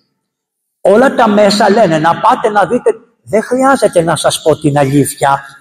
Εσείς έξυπνοι θα καταλαβαίνετε τις αλήθειες που σας λέω. Όλα τα μέσα λένε τι φώνησα, να πάτε να δείτε τι φώνησα του Παπαδιαμάντη. Η φώνησα που περιγράφει αυτός που έκανε το σκηνοθετικό αυτό, που εγώ σας λέω να πάτε, αλλά εγώ σας λέω και να μην πάτε. Για τον εξής λόγο. Ακούστε. Όταν η φώνησα έκανε αυτές τις δολοφονίες, τα παιδάκια όλα, κάποια στιγμή σηκώθηκε το μυαλό της και είπε: ρε παιδί μου, δεν μπορώ να βρω ένα σκητή να εξομολογηθώ. Και της είπανε, στο τάδε νησάκι είναι ένας ασκητής και τρέχα να τον πας. Κολυβάς ασκητής. Από τα Άγιον Όρος είχε. Αρχίζει η γυναίκα να τρέχει να πάει στον ασκητή και από πίσω τον κυνηγούσε η αστυνομία να την πιάσει, η, η ανθρώπινη δικαιοσύνη, και αυτή η κακομοίρα άρχισε να τρέχει να πάει στην θεία δικαιοσύνη. Που είναι ο ασκητής. Ο ασκητής είναι η θεία δικαιοσύνης. Ο νόμος, τα δικαστήρια, η φυλακή είναι η ανθρωπίνη δικαιοσύνη. Τρέχοντας να πάει λοιπόν, έπρεπε να περάσει μια στενή λουρίδα ανάμεσα της γης και του νησιού, η οποία κάθε έξι ώρες όμως γέμιζε νερό, γιατί ερχόταν η πλημμυρίδα. Και κάθε έξι ώρες κατέβαινε και γινόταν η αμπότιδα. Με αποτέλεσμα, όταν ήταν άμποτης, έβλεπε στον δρόμο να πας. Όταν ερχόταν η πλημμυρίδα όμως, δεν μπορούσε να δει τον δρόμο. Άρχισε λοιπόν να μπαίνει όταν ακόμα ήταν άμποτης και της έφερε το νερό στα γόνατα. Όταν έφτασε όμως δέκα μέτρα προτού να φτάσει στον ασκητή, εγκάλυψε το νερό και πνίγηκε. Δεν αυτοκτόνησε, όπως λένε αυτοί, πνίγηκε. Έλαβε ένα θάνατο όμοιο με αυτόν που δημιουργούσε αυτή. Δεν αυτοκτόνησε. Αυτοί λένε ότι αυτοκτόνησε. Ενώ ο Παπαδιαμάντης, ξέρεις τι λέει στο τέλος? Η πτωχιά έφυγε αναμέσως της ανθρωπίνης και της Θείας δικαιοσύνης. Δεν ξέρεις αν τη δικαίωσε ο Θεός. Τα καταλάβατε? Αυτό σαν θέμα αλλάζει όλη την ταινία όπως σου τη δείχνουνε. Γιατί η ταινία μόνη της είναι άπελπης. Ενώ αυτό κάνει τον άνθρωπο να ελπίζει στο Θεό, γιατί είναι μεταξύ της θείας δικαιοσύνης και της ανθρωπίνης δικαιοσύνης, και η προαίρεση του ανθρώπου έτρεξε, έτρεξε προς το Θεό. Αυτή την προαίρεση δεν θα μου τη σβήσεις εσύ ποτέ. Αυτό θέλουν να κάνουν, να μην υπάρξει τρόπος να ξέρουν οι άνθρωποι ότι η προαίρεσή τους μπορεί να εγερθεί μία ημέρα, να σταθεί, να λύσει όλες τις αμαρτίες και να πάει μπροστά από σένα και μπροστά από όλους. Αντιλαμβάνεστε αυτό? Αυτά έχω να σας πω. Επίσης κάνουμε και κάτι άλλο. Το μικρό το μεγαλώνουν. Το μικρό το μεγαλώνουν. Και ενώ υπάρχουν οικονομικά προβλήματα, ενώ υπάρχει πείνα, ενώ δεν στηρίζονται καθόλου οι οικογένειες των δύο, των δύο παιδιών, των τριών, των τεσσάρων, των πέντε, των έξι, δεν στηρίζονται αυτές οι οικογένειες ποτέ. Τα σχολεία είναι διαλυμένα. Το χασίσι είναι καθημερινό. Δεν είδατε ότι κάνανε μέτρηση της κόκας και τη βρήκανε παραπάνω απ' όλα? Από πού είναι αυτή η κόκα, ρε παιδιά? Ποιος την αγοράζει, ποιος την πληρώνει, τι φορολογικά έξοδα είναι, τι κρυπτά λεπτά είναι αυτά, πελαδότε?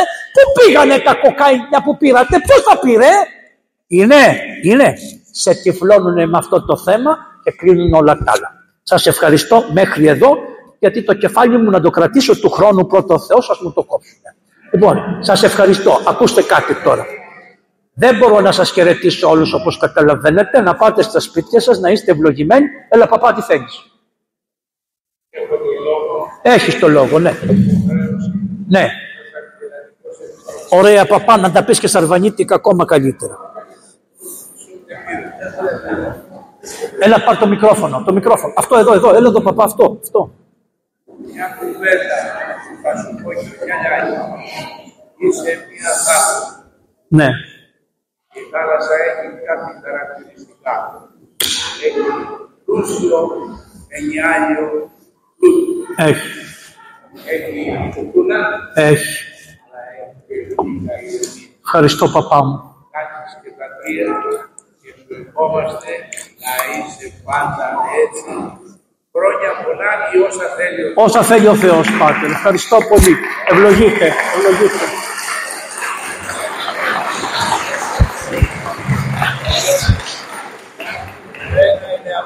Ναι. Το ένα είναι αυτό και το δεύτερο είναι τούτο. Παπά, πες του. Περιμένετε να ακούσετε τον Πάτερ Παρ, μη φύγετε για μένα. Το ένα είναι για τον πατέρα Ευάγγελο τον επάνω και το άλλο είναι για τον πατέρα Ευάγγελο τον κάτω. Ο οποίος ο Θεός να τον δυναμώνει, ο Θεός να τον στηρίζει, ο Θεός να τον φωτίζει, να μας χαρίζει τέτοιες ομορφιές και τέτοιο έργο και τέτοια. Ευχαριστώ. Λοιπόν, πρώτα ο Θεός θα παρακαλέσουμε τον Δεσπότη να κάνουμε μία άλλη ομιλία ή εδώ ή στον Ναύπλιο για την Αργυρό. Επειδή ο Δεσπότης το θέλει αυτό, θα το μεταφέρετε αυτό, ότι θα κάνουμε μία ομιλία όποτε πει ο Δεσπότης για την Αργυρό. Ευχαριστώ πολύ.